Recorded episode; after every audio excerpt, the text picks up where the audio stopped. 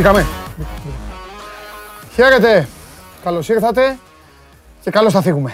Λοιπόν, Παρασκευή σήμερα, ε, 30 του μήνα, 30 του Ιούλη, μόλις ε, ξεκινάει το τελευταίο Show Must Go Live για αυτή τη σεζόν. Είμαι ο Παντελής Διαμαντόπουλος, σας καλωσορίζω στην καυτή έδρα του Σπόρ 24 και τη φινάλε για αυτή την ε, σεζόν με ένα χρυσό μετάλλιο Στέφανος ε, Ντούσκος στην ε, κοπηλασία μέσα στη νύχτα, τη νύχτα τη δική μας αλλά μια χαρά πρωινό ήταν, ξημέρωσε στην, στην Ιαπωνία και ανέβηκε στο υψηλότερο σκαλί του βάθρου. Αυτό είναι το, το δημοσιογραφικό το κλισέ, γιατί όσοι είδατε την απονομή δεν υπήρχε βάθρο.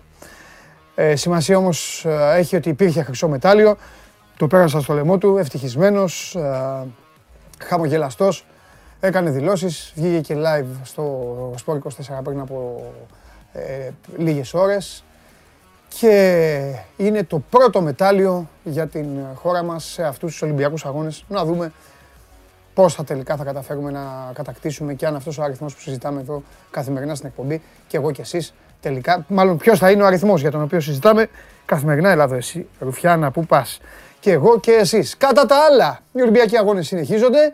Ε, με αυτούς θα ξεκινήσουμε την εκπομπή, αλλά δεν θα είναι αυτή ε, το κυρίως μενού στην, σε αυτό το Show Must Go Live. Οι αγαπημένες σας και αγαπημένες μας ομάδες στο ποδόσφαιρο μπήκαν από νωρίς στα ζόρια, μπήκαν από νωρίς στις επίσημες αγωνιστικές υποχρεώσεις και στις επίσημες ιστορίες και χθες ε, βάσει αποτελέσματος ήταν μία από τις χειρότερες μέρες στην ιστορία του ελληνικού ποδοσφαίρου. Γιατί το λέω αυτό, γιατί υπήρξαν δύο αποκλεισμοί, είχαμε διπλό αποκλεισμό με τρόπο περίεργο, δηλαδή και οι δύο ομάδες κέρδισαν, τουλάχιστον σαν χώρα πήραμε, ε, πήραμε βαθμούς νίκης, αλλά ε, είχαμε δύο ομάδες να αποκλείονται σε μια ολοκένουργια διοργάνωση. Η ΑΕΚ αποκλείστηκε στα πέναλτι. Πολλές, πολλές, πολύ άσχημες οι εκτελέσεις. Πέντε παίκτες της ΑΕΚ εκτέλεσαν πέναλτι. Οι τέσσερις εκτελέσεις ήταν για τα πανηγύρια. Ακόμη και του Τζαβέλα που μπήκε ένα τζούφιο σουτ ήταν ο τερματοφύλακας της Αστάνα της ε, της Βέλες. Θα, θα πάω μετά στην Αστάνα.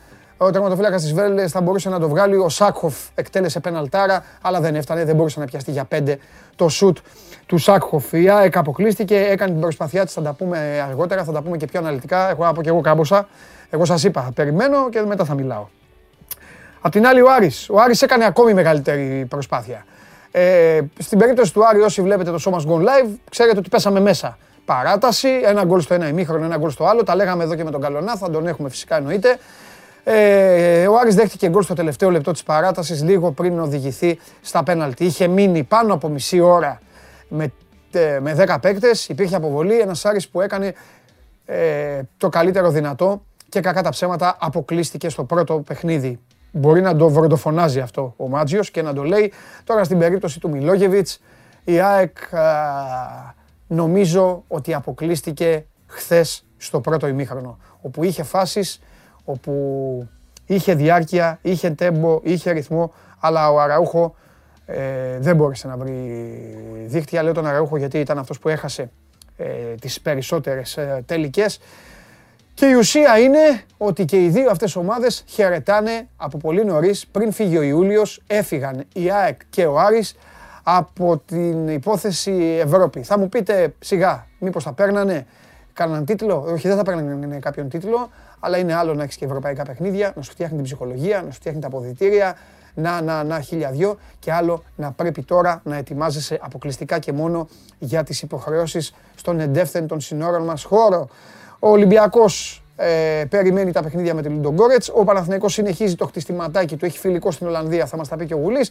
Στο μπάσκετ, νέκρα απόλυτη όσον αφορά στις μεταγραφές των ελληνικών ομάδων. Όμως έχει αρχίσει να κινείται αλλού το πράγμα, θα τα πούμε μετά με τον Καβαλιαράτο. Και φυσικά πριν κάτσω στην καρέκλα, να σας πω ότι ο Ράσελ Westbrook θα φοράει τη φανελά των Los Angeles Lakers. Οπότε θα περάσουμε καλά με όλους σας.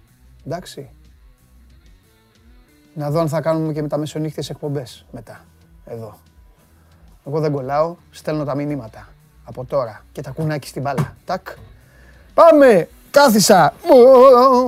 Σήμερα κρίνεται και το, και το ταξίδι, ε. Καλά, χαμός γίνεται εκεί. Αυτό το ταξίδι στον Ναύπλιο έχει γίνει σαν,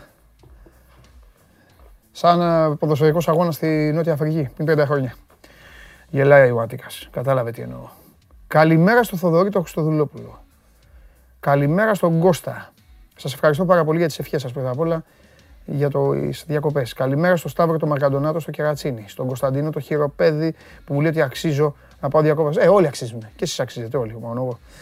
Αλλά εντάξει, εγώ τώρα καθημερινά μόνος μου εδώ, ε, μόνος μου εδώ εναντίον όλων. Εναντίον των υπολείπων, όχι εσάς. Εσείς εδώ μαζί μου, Ταλιμπάν. Καλημέρα στον Ιωάννη, στον Νίκο, το συνεπώνυμο. Θέλει να κάνω και βουτιά και για αυτόν, θα κάνω και για σένα. Καλημέρα στον Μπάρι τον Καραγιανόπουλο.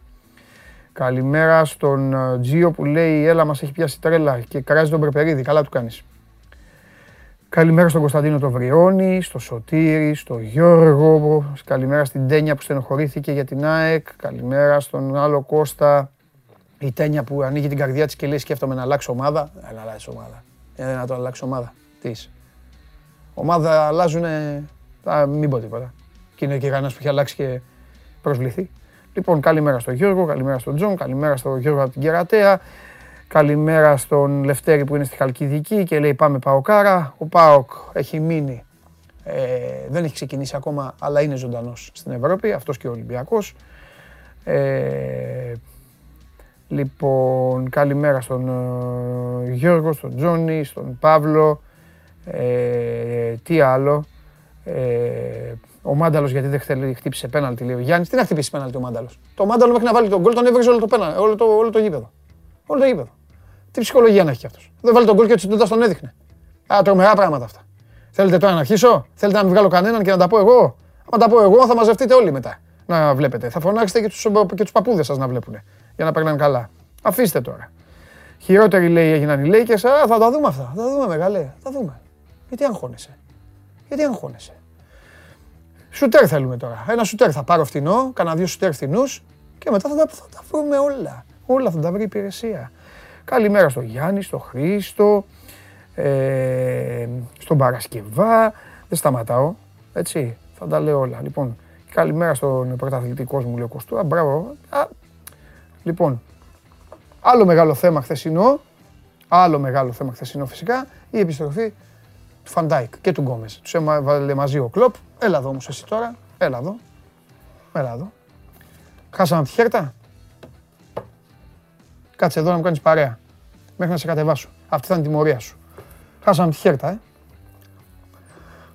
Τέλος πάντων. Τα φιλικά είναι για να χάνεις. Έτσι λέω. Ας το... Ας το δοκιμάσω και στον εαυτό μου. Προχωράμε. Προχωράμε. Λοιπόν, την εκπομπή αυτή, όταν την ξαναδείτε, θα τη δείτε ολοζώντανη στο YouTube. Από όπου και αν βρίσκεστε. Τηλέφωνα, tablet, PC, τηλεοράσεις, όλα τα κόλπα. Λάπτοπ. Την ακούτε και ζωντανά μέσω της εφαρμογής TuneIn από τα κινητά σας. Κατεβάζετε την εφαρμογή και ακούτε και την εκπομπή, η οποία ανεβαίνει μετά το τέλος και με τη μορφή podcast στο Spotify. Από εκεί και πέρα έχουμε και το Android Toto για τα αυτοκίνητα και τα ξεχωριστά κομματάκια με το, για τις ομάδες σας. Επαναλαμβάνω, δεν ανεβαίνουν όλες οι συζητήσεις που κάνουμε, ανεβαίνει ένα κομμάτι που αφορά ένα συγκεκριμένο θέμα. OK, okay. αν θέλετε να βλέπετε όλη τη συζήτηση που αφορά την αγαπημένη σας ομάδα, πηγαίνετε στην ολοζώντανη εκπομπή. Α, δεν μου πάτε τίποτα, πώς βλέπετε George, εντάξει, ένα λάθος έκανε στην καριέρα του αυτός. Αυτή η παικτάρα, αυτή η παικτάρα ένα λάθος έκανε, μόνο ένα, ένα. Όποιος το βρει, θα τον φέρω εγώ στην εκπομπή την επόμενη σεζόν. Όποιος τον βρει πρώτος. Σιγά το δύσκολο κιόλας. Λοιπόν, αυτή η παικτάρα. Τυπάρα και τρομερός τύπος. Τρομερός. Τέλος πάντων. Το έκανε το σηκώτη του μπασκέτα βέβαια, αλλά δεν πειράζει. Ένα λάθος. Ο άλλος είναι δυνατόν, είναι δυνατόν να μην ξέρετε ποιος είναι στην πλούζα, ρε. Και ακορυδεύετε, είναι δυνατόν. Δεν γίνονται αυτά. Λοιπόν, ο Γιώργος το βρήκε, το βρήκε το λάθος, αλλά το έγραψε προκλητικά. Λέει πήγε στη μεγαλύτερη ομάδα της Αγγλίας. Οπότε βρήκες, είσαι ο νικητής του διαγωνισμού, αλλά δεν, παίρνει, αλλά δεν παίρνεις το δώρο. Δεν κερδίζεις το δώρο. Πάμε στο χολίδι. μετά το, μετά το δώρο, μετά, το, μετά το, η, η ψηφοφορία για τον ναύπλιο. Όταν έχει πάρει αθλητής κάποτε χρυσό μετάλλιο ρίχνανε τα τείχη στις πόλεις κράτη. Τώρα τι θα κάνω εγώ, θα κάθομαι και θα περιμένουμε κι άλλο. Ο Κώστας Χολίδης θα πει για τον Στέφανο Ντούσκο αυτό που αναλογεί και αυτό που αξίζει σε αυτό το παιδί, γιατί σε αυτή τη χώρα, επειδή δεν μασάμε τα λόγια μας Κώστα μου, σε αυτή τη χώρα, σε μια εβδομάδα, αν πας σε ένα μαγαζί και πεις ο Ντούσκος, θα σου πει ποιος είναι αυτός. Οπότε, ας, ας κάνουμε εμείς να ξεχαστεί, να ξεχαστεί λίγο πιο μετά. Καλησπέρα πρώτα απ' όλα, Παντελή. Καλησπέρα, καλησπέρα Κώστα μου. Ε, αυτό το παιδί ε, αρχίζει όλα τα συγχαρητήρια γιατί έχει κάνει τρομερή προσπάθεια όλες αυτές τις μέρες στους Ολυμπιακούς Αγώνες για να φτάσει στους Ολυμπιακούς Αγώνες. Για όσους δεν το ξέρουν να πούμε ότι συμμετείχε στους προηγούμενους αγώνες αλλά από το παράθυρο. Ήταν στην, ε, στην τράγωπο των ελαφρών βαρών η οποία πήγε τελευταία στιγμή στο Ρίο. Ήταν λόγω της ακύρωσης της συμμετοχής ε, της Ρωσίας τη γνωστή υπόθεση με τη τιμωρία ε, και βγήκαν έκτη. Τώρα πήγε μόνος του και βγήκε πρώτος. Αν δεν μπορεί να καταλάβει κάποιος να πούμε ότι αυτό το παιδί ουσιαστικά για να είναι στην ελαφρών παρόν κατηγορία τόσα, τόσα χρόνια προσπαθούσε ένα παιδί να, να είναι στην μέχρι 70 κιλά, γιατί αυτό σημαίνει. Ε, Όπως είχε συνέντευξη που πάει στο 24, που είπε πριν από τους Ολυμπιακούς Αγώνες, έτρωγα παγάκια για να σε γελάω ότι πίνα. Έτσι. Ε, αυτή τη στιγμή είναι χρυσός Ολυμπιονίκης. Δεν υπάρχει κάτι άλλο για να περιγράψει την προσπάθεια αυτού του παιδιού. Ε, ουσιαστικά μέσα σε δύο-δυόμιση χρόνια κατάφερε να γίνει ένας από τους καλύτερους αδελφού στο μονόσκι, το οποίο είναι το πιο δύσκολο άθλημα της κοπηλασίας. Για τον είσαι απλό λόγο. Είσαι μόνος πάνω σε μια βάρκα. Είναι τόσο απλό. Είσαι μόνος σου και δεν, δεν έχεις βοήθεια από κανέναν. Γιατί άμα είστε δύο, τρεις, τέσσερις, μπορεί ο άλλος να σε βοηθήσει. Όταν είσαι μόνος σου, δεν γίνεται αυτό το πράγμα. Υπάρχει, υπάρχεις μόνο εσύ και προσπαθείς να κάνεις το καλύτερο δυνατό. Κατανοητό απόλυτα και λογικό απόλυτα. Θα σε ρωτήσω πάλι ε, το χθεσινό. Θα σε ξαναρωτήσω, δεν με νοιάζει. Δεύτερη μέρα να το ακούσουν, να το ακούσουν στην Ελλάδα, να το βλέπουν. Ήτανε στους αναμενόμενους μεταλλίοχους, ήταν στους μη αναμενόμενους; Είναι μεγάλη έκπληξη; Ήτανε στο, ε, υπάρχει και αυτός μήπως και. Πού ήτανε; Ήταν ένας αθλητής ο οποίος σύμφωνα με τη δήλωση του ίδιου ήθελε να φτάσει στα ημιτελικά και από εκεί και πέρα όλα γίνονται. Ωραία. Σκαλή, σκαλή. Κατάφερε το παιδί, μπήκε στον τελικό και αυτά που έκανε και στον ημιτελικό, όπου άφησε ένσω το μεγάλο φαβορή για το χρυσό μετάλλιο, τον Νεοζηλανδό, ήταν στην ίδια κούρσα μαζί του. Έτσι. Και αυτά που έκανε στον τελικό δεν περιγράφονται με απλά λόγια. Γιατί είναι ένας αθλητής ο οποίος έχει φύγει στον τελικό από τα 700 μέτρα. Η διαδρομή, να θυμίσουμε, είναι 2 χιλιόμετρα. Και μετά μην τον είδατε. Ναι, ναι, έχει ναι. κρατήσει σταθερό ρυθμό από τα, για 1300 μέτρα. Οι άλλοι να προσπαθούν να το φτάσουν, να μην μπορούν. Και εκεί που περιμένεις ότι θα κλατάρει, θα είναι λίγο κουρασμένο κτλ. Αυτό συνέχιζε. Ναι. Οι άλλοι δεν, το, και οι άλλοι δεν μπορούσαν να το φτάσουν. Σαν τον Bolt. Σαν τον Bolt. ακριβώς αυτό. Ακριβώς αυτό όσο πέρναγε η ώρα, έφευγε. Μάλιστα. Ε, προς... Και να κρατήσω και μια ατάκα που έχει πει και στη δημόσια τηλεόραση, νομίζω ναι. την είπε και σε εμάς πριν από λίγο στο ναι. live. Ναι. Την, την ατάκα που του είπε πως τελειώνει πριν τον αγώνα, την οδηγία. Πως τελειώνει ο προπονητής της εθνικής ομάδας. Να κοιτάς πάντα πίσω σου να έχεις τρεις. Γιατί είναι, συμμετέχουν έτσι, οπότε άμα βλέπεις τρεις, είσαι σίγουρα στα μετάλλια. Ε, αυτός σε από ένα σημείο και μετά και σε πέντε. Έτσι, έτσι. Σωστό, σωστό, σωστό. Τέλειο. Ε, πολύ φοβάμαι... Πολύ φοβάμαι ότι θα πέσω μέσα στο, στο 3. Στο 3. Έχεις αρχίσει να ανησυχείς; Ε, όχι. Γιατί, Ακόμα όχι. Γιατί έχω τον Πετρούνια σίγουρο. Σίγουρο, δηλαδή δεν το μην τον κακφώσουμε τώρα, χτύπα ξύλο κιόλας. Σίγουρο, μετάλλιο 100%. Πάμε για χρυσό, αλλά τέλος πάντων. Και πιστεύω μετά άλλο ένα. Μακάρι να είναι το πόλο. Με, Α, έχουμε και τη, α, έχουμε και τη Στεφανίδη. Έχει και το Δεντόγλου. Ναι, και το Δεντόγλου. Ωραία. Έχει και τον Κολομέφ στην κολύμβηση. Θα, θα ζήσουμε ε, ένα μεγάλο τελικό στην κολύμβηση. Ναι. Μακάρι. Για ένα, Μακάρι, Ε, ναι. Το παιδί είναι σε ενσαιρετική κατάσταση. Ναι. Τουλάχιστον αυτό λέει και ο ίδιος. Οπότε Ναι. δεν έχουμε κανένα λόγο να τον αμφισβητήσουμε. Ναι, ναι, ναι. σε, ναι. Κοινάει σε λίγη ώρα περίπου η προσπάθεια του, σε περίπου μία ώρα. Α, ωραία, το να το βάλουμε να το προγραμματικό. δούμε. Ναι. Ε, αύριο το πρωί είναι ο ημιτελικός και καλώς έχω των πραγμάτων. Την Κυριακή το πρωί ναι. είναι ο τελικός των 50 μέτρων. Είναι η κούρσα χωρίς ανάσα ουσιαστικά. Ε, ναι, ναι. Έχουν μια κίνηση και η άλλη είναι στο τερματισμό. Μμμ. Αν ε, έχει καλή εκκίνηση, γιατί είναι το, ας πούμε, το λιγότερο καλό κομμάτι του, αν κάνει καλή εκκίνηση, εγώ πιστεύω θα είναι μέσα στα μετάλλια. Μάλιστα, φανταστικά. Ωραία, Κώστα μου. Ε, δεν σε έχω ρωτήσει, ρε Κώστα, τώρα είναι όμως η τελευταία εκπομπή. Ε, ε, ευτυχώς το θυμήθηκα. Έχει γίνει κάτι, τώρα λίγο η Ιαπωνία, λίγο κορονοϊός, μάλλον πολύ η Ιαπωνία, λόγω της, ε, λόγω της αλλαγής ώρας που κοιμόμαστε όταν γίνονται τα περισσότερα, μετά ξυπνάμε, δουλειές μας και αυτά. Πια σταυρό και κούρευτο. Έχει γίνει κάτι, έχει, έχει γίνει κάτι αξιοσημείωτο γενικά που θα πρέπει να μας κάνει εντύπωση.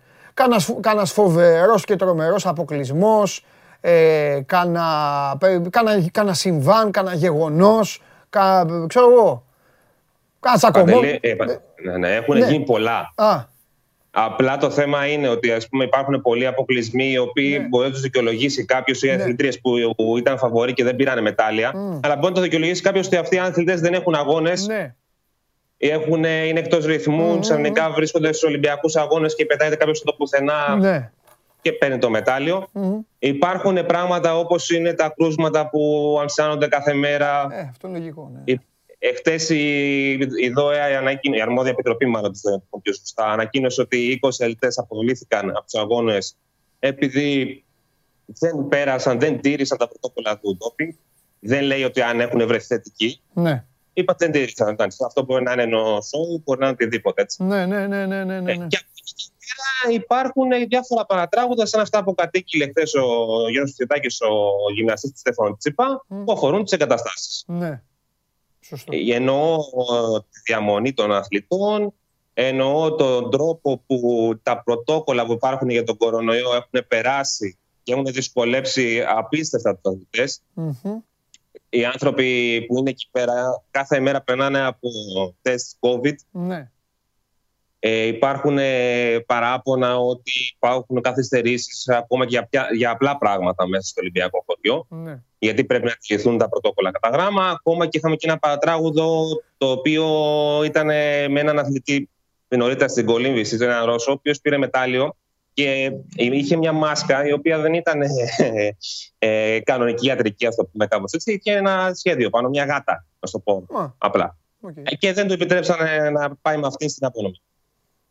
Μάλιστα. Έχουμε και τέτοια. Ε, εντάξει. Τους, πή, τους πείραξε η γατούλα. Λοιπόν, εντάξει, μωρέ, εντάξει. Ε, Κώστα, σε ευχαριστώ πάρα πολύ και ε, να, ε, να περάσεις και εσύ καλά και να ελπίσουμε ότι όταν τελειώσουν οι Ολυμπιακοί Αγώνες να έχουμε ρε παιδί μου, ό,τι μπορούμε να μαζέψουμε να το έχουμε έτσι. Για να... Γιατί η, επο- η επόμενη είναι σε τρία χρόνια, έτσι. Μην το Ε, ξεχνάμε τρία. αυτό. Και μην Τρία ξεχνάμε- χρόνια και, και στο Παρίσι και με, σε ώρες δηλαδή που θα βλέπουμε θα γίνει χαμός.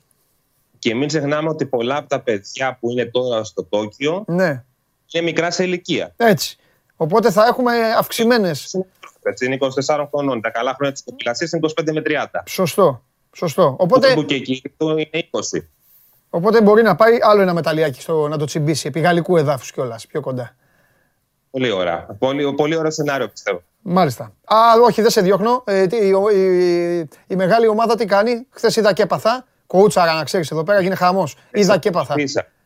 Με- Δεν σε προειδοποίησα εδώ Με πέρα. που προ- ναι, είμαστε- Κώστα μου, ναι, Κώστα μου είχα εκτεθεί. Εγώ ανεπανόρθωτα. Πήγε η καρδιά μου στην κούλορη. Λοιπόν, Η Ιαπωνία είναι μια Ναι. πολύ ιδιαίτερη ομάδα η Ναι. οποία παίζει πάντα με αυτό που είδες εχθές. ναι, ναι, ναι, ναι, ναι, ναι.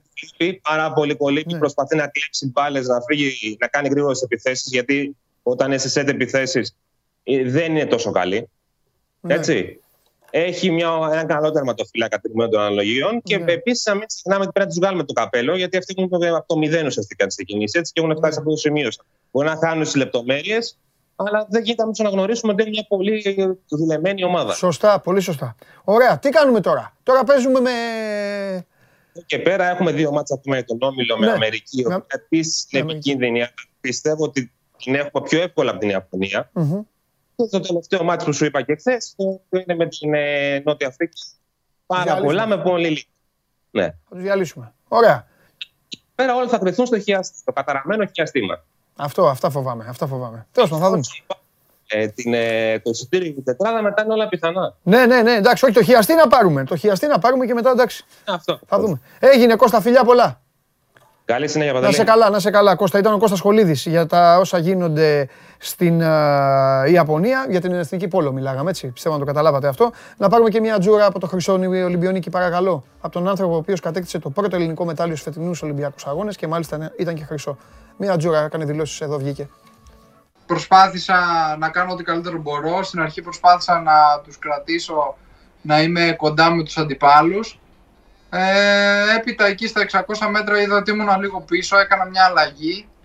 Ε, δηλαδή ρίσκαρα αρκετά γιατί έπρεπε να είμαι μαζί τους για να διεκδικήσω ένα μετάλλιο. Από εκεί και πέρα τους πέρασα και ένιωθα τον εαυτό μου πολύ δυνατό. Εκείνη την ώρα σκέφτηκα όλους αυτούς που με βλέπουν και θέλω τόσο πολύ να τους κάνω χαρούμενους και όλους τους Έλληνες και τους πάντες και τόσο πολύ έχω προσπαθήσει και έχω κουραστεί και ήθελα πάρα πολύ, αλλά το κατάλαβα στα τελευταία μέτρα δηλαδή που ήμουν μπροστά δεν το άφηνα με τίποτε, με τίποτε.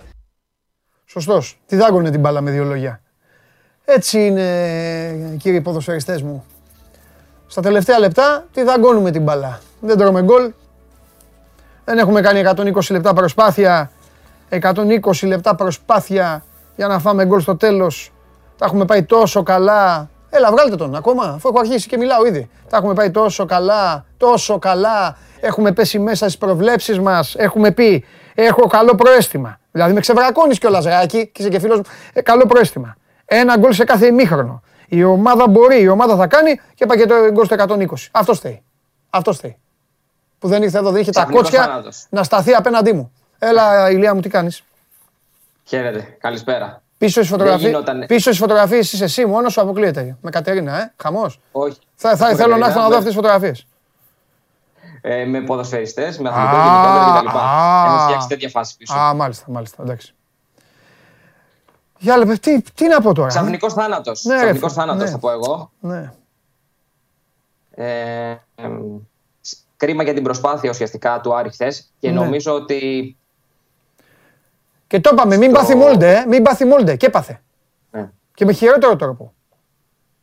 Χειρότερο, τέλος πάντων. Νομ- Νομίζω το, αυτό που λέμε πολλές φορές ότι τα παιχνίδια τα πρώτα είναι αυτά που είναι τα πιο κρίσιμα και ότι ε, ξέρεις, ουσιαστικά ίσως σεβάστηκε λίγο περισσότερο την ε, Αστάνη στο πρώτο μάτς έπαιξε Ναι. κάποιο σημαντικό ρόλο στην εξέλιξη της, ε, του συγκεκριμένου ζευγαριού. Ναι, ναι, Απλά ακούω δύο φορές τον εαυτό μου αν μπορούμε να βρούμε μια λύση γι' αυτό. ναι. Εγώ μέχρι να βρεθεί η λύση θέλω να πω, το είπα και στον πρόλογο, ότι είναι μια κακή ημέρα, μια από τις χειρότερες ημέρες της χώρας μας σε ευρωπαϊκές διοργανώσεις, όσο παράξενο και αν φαίνεται αυτό, ε, γιατί έκαναν προσπάθεια μεγάλη, προσπάθησαν, δεν μπορεί να κατηγορήσει κανείς και την ΑΕΚ και τον Άρη για χθες, ε, συνολικά τα έκαναν μαντάρα και εκ του αποτελέσματος, όμως όσον αφορά αυτό που λέω για το από τις χειρότερες βραδιές έχει να κάνει και με τη διοργάνωση. Είναι μια καινούρια διοργάνωση. Ε, μπήκε, η UEFA έβαλε και αυτή τη διοργάνωση για να, τα- όχι να το κάνει και πιο εύκολο, αλλά να δώσει και άλλες ευκαιρίες σε όλους και πάμε ξανά εκεί με τρεις εκπροσώπους, ο ένας δεν έχει παίξει ακόμα και οι δύο φεύγουν ε, από τη μέση Ιούλιο μήνα. Και θα πω και κάτι, το φύλαγα στον Ξενικάκη, αλλά θα το πω με τον Ηλία, η ΑΕΚ γράφει άθελά της ιστορία, γίνεται η πρώτη ομάδα, η πρώτη ελληνική ομάδα. Δεν ξέρω αν έχει συμβεί και σ- στα άλλα παιχνίδια της διοργάνωσης, οπότε αυτό Γιώργο δες το εσύ ή αν θυμάται ο Ηλίας, δεν θυμάμαι τι, είναι τόσα μάτς. Γίνεται η πρώτη ελληνική ομάδα πάντως σίγουρα που πέφτει θύμα του νέου κανονισμού. Γιατί η ΑΕΚ με τον γκολ του Μάνταλου θα είχε περάσει. Ε, δεν το λέω ως δικαιολογία, δεν το λέω γαμό το να και αυτά, απλά το λέω ως στατιστικό στοιχείο. Ότι η ΑΕΚ γίνεται η πρώτη ελληνική ομάδα η οποία πληρώνει το μάρμαρο του, του κανονισμού. Αυτό. Μπορεί να βρεθεί μια άλλη ελληνική ομάδα η οποία να ευνοηθεί από αυτό. Να είναι η πρώτη ελληνική ομάδα που ευνοήθηκε. Η ΑΕΚ πάντως για την ώρα ε, το χρεώθηκε. Είσαι καλύτερα; Τώρα με μια χαρά, ναι. Ωραία. Για πάμε. Τι έλεγες; Ε, που άλλο στο κομμάτι που είπες για την ΑΕΚ, χθε χθες μας ήρθε και ένα μήνυμα Ναι. που έλεγε ότι ε, λέμε για τον γκολ που βάλει η ΑΕΚ στο τέλος, αλλά μπορεί και οι Βέλες, άμα γνώριζε ότι με ένα γκολ αποκλείεται, Ναι. ε, να έπαιζε και διαφορετικά. Η απάντηση που εγώ θα δώσω σε αυτό το μήνυμα που μας ήρθε είναι ότι η, άμυ, η Βέλες έπαιζε άμυνα. Ναι. Δηλαδή πάλι άμυνα θα έπαιζε. Ναι. Δεν θα άλλαζε και πάρα πολύ ε, η, η αγωνιστική της εικόνα. Ναι, ναι, ναι. Ε, Τέλος πάντων. Ε, ε, είναι διαφορετικός να μείνουμε στον Άρη. Είναι διαφορετικός αποκλεισμός με αποκλεισμό. Θεωρώ ότι ε, ο Άρης έκανε μια γενναία προσπάθεια. Ε, θα μπορούσε και με 10 παίκτες η Λία να είχε βάλει γκολ. Και με 10 παίκτες ήταν Εκεί καλύτερος. αλλάζει όλο το παιχνίδι για μένα. Εκεί άλλαξε την αποβολή του Ματέο Γκαρσία. Ναι. Δηλαδή με 11 παίχτε στην παράταση θα ήταν διαφορετικά τα δεδομένα. Θεωρώ εγώ τουλάχιστον. Ναι. Γιατί ο Άρης σε όλο το παιχνίδι είχε πολύ καλύτερη εικόνα. Δεν είχε απειληθεί ουσιαστικά. Μία καλή φάση είχαν κάνει οι Καζάκοι. Ε, και ο Ντένις χθες έδειξε ότι δεν πρέπει πολλές φορές να, κρι- να κρίνουμε ένα τερματοφύλακα από ένα παιχνίδι. Πρέπει να του δώσουμε λίγο χρόνο. Έχει κάνει δύο εξαιρετικές επεμβάσεις συνολικά στο παιχνίδι. Αυτή την κεφαλιά στην παράταση πρώτα απ' όλα που έχει βγάλει. Απίστευτη. Τεράστια. Τεράστια επέμβαση. Και η αποβολή έρχεται σε ένα σημείο που ο Άρης είναι κουρασμένος από το pressing, από την πίεση που έχει κάνει σε όλο το παιχνίδι και έχει μπροστά του άλλα 30 λεπτά να παίξει με 10 παίχτες, ουσιαστικά να διαχειριστεί το αποτέλεσμα που έχει με σκοπό να πάει στα πέναλτι. Δηλαδή, πιο πολύ στην παράταση αυτό μας έδειξε, ότι είχε σκοπό να πάει στα πέναλτι κυρίως. Αχα, Δεν μπορούσε ουσιαστικά να παλέψει για το τρίτο γκολ με την Ναι. εικόνα που είχε. Ναι. Ναι. Και θα πω και κάτι πάλι τώρα μου πεις υποθέσεις, εργασίες και αυτά. Ε, ενώ με την ΑΕΚ ήμουν σίγουρος ότι θα αποκλειστεί στα πέναλτι. Ε, με, α, με- το έχω δείξει και στον Περπερίδη, δηλαδή ε, με, με απόδειξη, δεν το λέω έτσι για να το πω. Ε, ο Άρης πιστεύω θα πέρναγε στα πέναλτι. Οι παίκτες του είναι πιο... Τέλος πάντων, δεν έχει σημασία. Αλλά δεν πήγε ποτέ στα πέναλτι. Και Τώρα, ψυχολογικά τι μπορεί το βλέπανε τώρα, παίκτες ναι, του Άρη διαφορετικά. Ναι. Δηλαδή μετά από μια μάχη ενός ε, ε, ε, 30 λεπτού με παίχτη λιγότερο, θα το βλέπανε και ως επιτυχία ότι πάμε στα πέναλτι και πάμε να το πάρουμε εκεί. Ναι. Ότι αφού πα- αντέξαμε μέχρι Ναι, στιγμής, ναι, ναι, ναι, πάμε ναι. να το πάρουμε. Είναι, πιο, είναι μάγκες, είναι πιο φαίνονται. Οι παίκτες του Άρη έχουν, έχουν, έχουν, έχουν αυτό, έχουν το λατινοαμερικάνικο, έχουν το τέτοιο. Απλά είναι και. Θα... Για το Σάσα πρέπει να πούμε κάτι νομίζω. Να πεις, βέβαια να πεις. Το συζητήσα και με τον Αλέξανδρο Ξενικάκη Ναι. χθες. Νομίζω ότι ο Σάσα είναι ο MVP του Άρη την τελευταία τριετία. Δηλαδή το χθεσινό παιχνίδι πάλι που έχει κάνει είναι μαγικό. Ναι, Έχει βοηθήσει δημιουργικά, έχει πετύχει τον γκολ, έχει απειλήσει γενικότερα. ναι. Και νομίζω ότι επειδή είπες και για τον Άκη Μάτσιο, Μμμ. χθες που έβαλε το Μάνο, παρότι ο Μάνος ακούει πολλά ότι μπορεί να μην είναι στο επίπεδο, για παράδειγμα, του Άρη, χθες έδειξε ότι είναι ένας φορ, κράτησε τους αμυντικούς Αστάνας πίσω και έκανε τη διαφορά. Ναι. Ναι. το πρώτο γκολ και γενικότερα ήταν πολύ απειλητικός. Και θα πω και κάτι, γιατί μου βγάλες μια φοβερή πάσα χθες. Θα πω και κάτι που το λέω συνέχεια εδώ και στους υπόλοιπους που προσπαθούν ορμόμενοι συνέχεια από τις γραμμές που δίνουν οι ΠαΕ και οι περισσότεροι αυτό κάνουν. Ε, ναι, ο παίκτης ήρθε, ναι, ο παίκτης να προετοιμαστεί, ναι, ο παίκτης θέλει την πορεία του, ναι, ο παίκτης θέλει να μάθει, να κάνει, να ράνει. Κύριε Καλονά, τον είδες στο Φαμπιάνο; Τον είδα. Όταν ο παίκτης έχει αξία και μπαίνει σε μια ομάδα και μπορεί να κάνει πράγματα, δεν χρειάζεται ηλία μου να περάσει ένας μήνας, ενάμιση. Δύο-τρεις Και το προπονήσεις. συζητάγαμε και χθες. Δύο-τρεις προπονήσεις μπαίνει μέσα ο παίκτη. παίκτη. Κατάλαβες. Πάρα πολύ καλός. Και ήταν και πολύ καλός και επιθετικά. Δηλαδή έκανε δύο ευκαιρίες. Τι συζητάμε τώρα. Ανέβη, ανέβηκε 20% ολόκληρη η ομάδα από αυτό τον παίκτη. Και ανέβασε και 20%. τον Μπεναλουάν δίπλα του. Ναι, ναι, ναι. Τέλος πάντων, ε, είναι, στενά, είναι στενάχωρος ο τρόπος ο- με τον οποίο αποκλείστηκε ο Άρης. Θα πρέπει να ζήσει με αυτό. Θα πρέπει να πάει στην επόμενη μέρα και η επόμενη μέρα να δούμε η Ηλία αν θα είναι ενίσχυση, αν θα... Τώρα, γιατί τώρα υπάρχει ένα μεγάλο διάστημα, έτσι, πάνω από 20 μέρες. Υπάρχουν τώρα τρεις εβδομάδες. Ο Άρης έχει ένα φιλικό με το Βόλο 14 Αυγούστου, αλλά δεν αποκλείεται επειδή οι άνθρωποι του πίστευαν ότι θα υπάρχει ένας γύρος τουλάχιστον ακόμα στην Ευρώπη να έχει κι άλλο ένα δεύτερο φιλικό. Νομίζω Ναι. αυτές οι τρεις εβδομάδες είναι ένα καλό διάστημα και ψυχολογικά για την ομάδα να αποδεχθεί τον τρόπο που αποκλείστηκε. Όχι ότι αποκλείστηκε, τον Πω, πω, πάγωσε ε, ωραίο πλάνο. Σαν να σας δίνει φυλάκια ήταν ο, ο Ηλίας.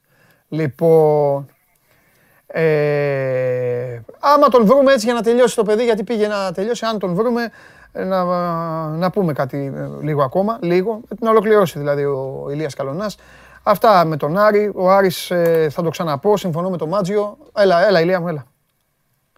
Πες αυτό που έλεγες. Νομίζω λοιπόν ότι, ναι, ότι αυτό το διάστημα είναι καλό για να αποδεχθεί ο Άρης τον τρόπο που αποκλείστηκε. Γιατί όταν έγινε η κλήρωση, ουσιαστικά το, το ζευγάρι είχε ξεκάθαρα φαβαρή την Αστάνα με βάση την πορεία των προηγούμενων ετών. Ναι. Ο Άρης έδειξε ότι μπορεί να την κοντράρει. Ναι. Ε, οπότε υπάρχει ένα διάστημα για να δούμε, για να δει ουσιαστικά ο Άκης Μάτσο ψυχολογικά πώς μπορεί να το διαχειριστεί όλο αυτό. Mm-hmm. Ε, μεταγραφικά υπάρχει το θέμα του Ιτούρμπε το οποίο δεν αλλάζει. Ναι. Τον περιμένει ο Άρης κανονικά. Τώρα πρέπει να δούμε για την επίθεση τι θα γίνει. Ναι. Δηλαδή, αν θα συνεχίσει να κυνηγάει την περίπτωση του Μούτο, για τον οποίο έχουμε πει ότι προσφέρει συνολικά 1 εκατομμύριο ευρώ. Και αν θα κινηθεί και για την ενίσχυση με ένα δεκάρι ακόμα, πέρα από τον Βερτόγλιο, με σκοπό να παρουσιάσει μια καλύτερη, πιο θελκτική εικόνα, να το πούμε έτσι, ε, στο ελληνικό πρωτάθλημα σε σχέση με πέρσι. Γιατί ο Άρης ήταν πολύ καλός πέρσι στο κομμάτι της άμυνας, αλλά επιθετικά είχε κάποια ζητήματα. Συμφωνώ. Ωραία. Φιλάκια Ηλία. Ελπίζω το, την, την επόμενη βραδιά που θα κάνεις ε, τέτοιο να είναι πρόκρισης. Σε πάει μία-μία τώρα. Μία έτσι, μία γιουβέτσι. Μακάρι. Τα λέμε, έλα, Καλή bye. συνέχεια. Γεια σου Ηλία.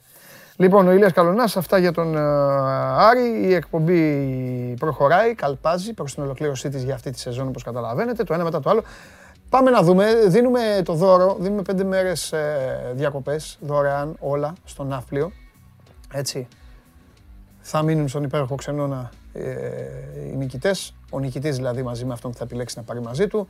Πέντε ημέρες διατροφή, πέντε γεύματα, έτσι, πέντε γεύματα, ένα γεύμα την ημέρα στην α, ταβέρνα στο λιμάνι και δωρεάν χρήση αυτοκινήτου από την Χαλιβελάκη Rent Car and Moto με γεμάτο ρεζερβουάρ. Παρακαλώ. Ε, τα τέσσερα βίντεο έχουν ονομαστεί, υπάρχει κάρτα. Ο Δημήτρης που φωνάζει ο Κιέζα, ο Κιέζα. Ο φίλος μας ο Άρης που έστειλε τον Άγγλο που έλεγε ότι αν δεν το πάρει η Αγγλία θα δώσει τον νεφρό του. Οι πληροφορίες λένε ότι ο Άγγλος έχει εξαφανιστεί για να μην το δώσει. Ο Γιώργος με τον Παντελή που έπαιξαν το σήμα της εκπομπής και ο Γιώργος φόραγε το κασκόλ του United και ο Χρήστος με την τσάπα του στις αμυγδαλιές μέσα στο καταμεσήμερο να σκαλίζει αμυγδαλιές και να βλέπει το show must go on. Τα αποτελέσματα. Μέχρι στιγμής ε, για δύο είναι η κούρσα, μία περνάει ο ένας, μία περνάει ο άλλος, ανάλογα ποιος αγριεύει περισσότερο.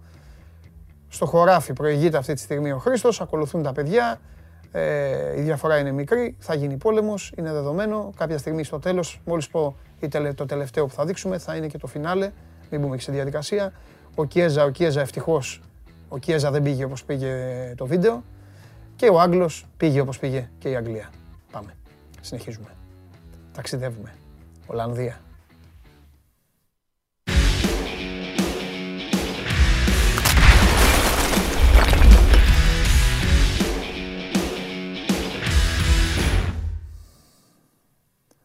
Χαίρετε. Δεν λογίζεται τέτοιο. Δεν, δεν λογίζεται χασούρα. Δεν λογίζεται. Η ΑΕΚ. Ναι, η ΑΕΚ. Έχεις πιάσει το 2-1 του Τι Άρη, να κάνω. αλλά δεν λογίζεται Τι να χασούρα. κάνω, Άρη. Δεν λογίζεται. Η ΑΕΚ, ρε φίλε, με αυτά που έχει χάσει. Ναι, δεν λογίζεται. Να πω, έπαιρνε και παραπάνω από όσο. Δεν λογίζεται. Εσύ για, με, εσύ για τα μεγάλα σαλόνια. Δεν λογίζεται. Εσύ για τα μεγάλα σαλόνια. Πιάσαμε τον Άρη όμως. Δηλαδή, άμα το πιάναμε ακριβέ σκορ αυτό, Δεν λογίζεται. Α, μην ασχολείσαι. Δεν πειράζει. τι να. Στείλτε στο Instagram, στο Instagram του Sport 24, έτσι όχι στο δικό μου, μπερδευτείτε, σε μένα στε, άλλα κόλπα. Λοιπόν, στο, στο Instagram του Sport 24, για τον, ε, τώρα μπαίνω για καναμπέκτη για τον Παναθηναϊκό. Βοηθήστε εσείς τον Κώστα το Γουλή, μόλις τελειώσει η σύνδεση, να πάει στον Γιωβάνοβιτς και να του πει να σου πω κάτι. Λοιπόν, οι άνθρωποι, ο κόσμος λέει να πάρεις αυτόν. Τελείωνε.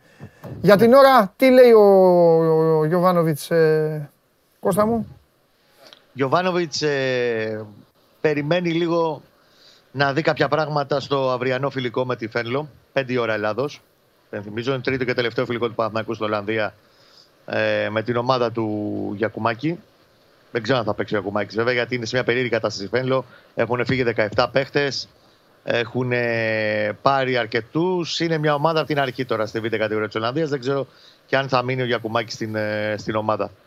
Περιμένει να δει κάποια πράγματα. Τις δύο τελευταίες μέρες πάλι το έχει ε, ρίξει σε μεγάλο βαθμό στην ε, τακτική και σήμερα το πρωί δούλεψε πολλά τακτικά κομμάτια σε pressing και transition. Αυτοί είναι οι δύο οι άξονες να έχουμε στο μυαλό μας ότι το 70% της δουλειάς στην τακτική αφορά αυτά τα δύο κομμάτια. Εκεί ο Παναθηναϊκός ήταν κάτω από τη βάση. Μμμ. Όλοι οι παίκτες του, έτσι μην αδικήσω κάποιον. Ναι. Όλοι οι παίκτες του ήταν κάτω από τη, δα- από τη βάση. Όταν ξεκίναγαν οι εξετάσεις τις πρώτες μέρες προετοιμασίας, αν γράφανε διαγώνισμα, δεν θα παίρναγε κανείς. Το θέμα είναι να βελτιωθεί και να αρχίσει να βλέπει κάποια πράγματα που δουλεύει στην τακτική, να αρχίσει να τα βλέπει και στο γήπεδο. Να, γίνω λίγο, να γίνεται λίγο αυτοματοποιημένη η δουλειά από εδώ και πέρα. Ναι. Τώρα, ε, να πούμε ότι μέσα στη μέρα μπορεί και σε λιγάκι εδώ πάνω στην εκπομπή να ανακοινωθεί και επίσημα η μεταγραφή του Σάρλια, ο οποίος ήρθε στην Αθήνα, πέρασε ιατρικά. Περιμένουν κάποιες τελευταίες εξετάσεις τα αποτελέσματα σήμερα το πρωί στον Παναθηναϊκό για να τον ανακοινώσω και επίσημα. Υπενθυμίζω συμβόλαιο στο 2023. Ε, υπήρχαν δημοσιεύματα για το φεύγα τώρα ότι ο, ο Αϊτόρ έχει τραβήξει το ενδιαφέρον του Ουτρέχτης θα το έβλεπαν με πολύ μεγάλο, πο- μεγάλο ενδιαφέρον και πολύ ζεστά οι άνθρωποι του Παναθηναϊκού. Το ενδεχόμενο να φύγει ο Αϊτόρ και να απαλλαγούν από ένα συμβόλαιο κοντά στα 4 4-20. Αλλά με την προπόθεση ότι θα πάρουν και κάποια χρήματα. Ο Αϊτόρ δεν φεύγει τσάμπα από τους πράσινους. Θα Ναι. πρέπει να πάρουν και ένα ποσό. Ναι. Με τον Αγιούμπ γίνονται κάποιες δημόσεις. Ναι. Ε, ε, ψάχνει κάποιες ομάδες εκεί στην Ολλανδία, αλλά εκεί να θεωρεί δεδομένο ότι ο Παναθηναϊκός θα πρέπει να πληρώσει ένα μερίδιο από το συμβόλαιο του, το οποίο είναι παχιά η Ελλάδα. Το συμβόλαιο του 430 χιλιάρικα. Αυτές είναι δουλειές. Ε, γιατί οι Ολλανδοί πάνω από 2-2,5 εκατοστάρικα συμβόλαια δεν δίνουν. Άρα Ναι. τα υπόλοιπα πρέπει να καλυφθούν από τους πράσινους. Μεταγραφικά μην περιμένεις άμεση εξέλιξη. Γιατί; Την επόμενη εβδομάδα που δεν θα είμαστε μαζί, Ναι. Άμα τα μαζεμένα θα έρθουν ε, τον Αύγουστο. OK. OK. Εξτρέμ, ε, μεσοεπιθετικός, οχταροδεκάρι δηλαδή, Ναι. και φορ. Και αν ο Χατζηγιοβάνης φύγει σε επόμενες μέρες, εγώ το θεωρώ πολύ ανοιχτό το όλο θέμα με τον Χατζηγιοβάνη. Μμμ. Απλά ο Παναθηναϊκός δεν ξαναλέω, δεν έχει κάτι να συζητήσει με τους ε, Τούρκους. Ήρθαν, τα δώσατε, το, το δώσατε το 1,5. Αύριο το πρωί ταξιδεύει για Σμύρνη. Ναι. Χατζιωβάνη. Κατάλαβα. Λοιπόν, Αν εκεί φύγει ο Χατζιωβάνη, θα πάρει και δεύτερο εξτρέμ. Ναι. Δεδομένα. πάμε.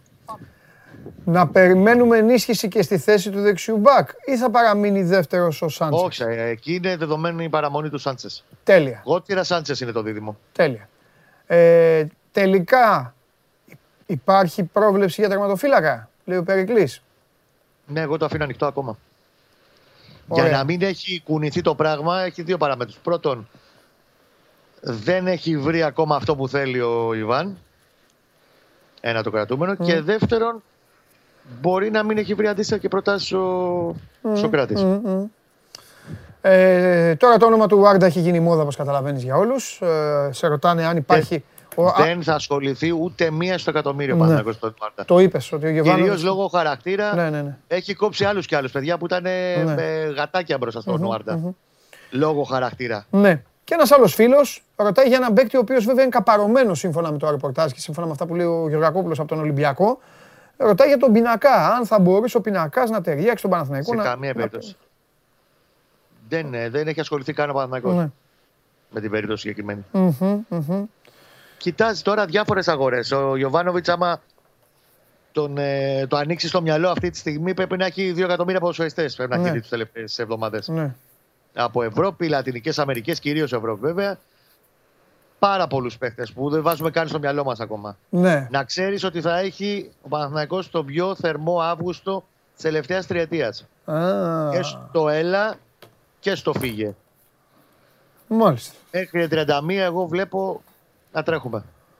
Μάλιστα. Ωραία. Κοίταξε να δεις, είναι μια περίεργη εποχή έτσι κι αλλιώς για τις ελληνικές ομάδες. Ε, είναι μια εποχή κορονοϊού. Ναι, είναι, βέβαια. είναι μια εποχή όπου υπήρχε το Euro. Μπορεί αυτοί που μας βλέπουν να μην το καταλαβαίνουν.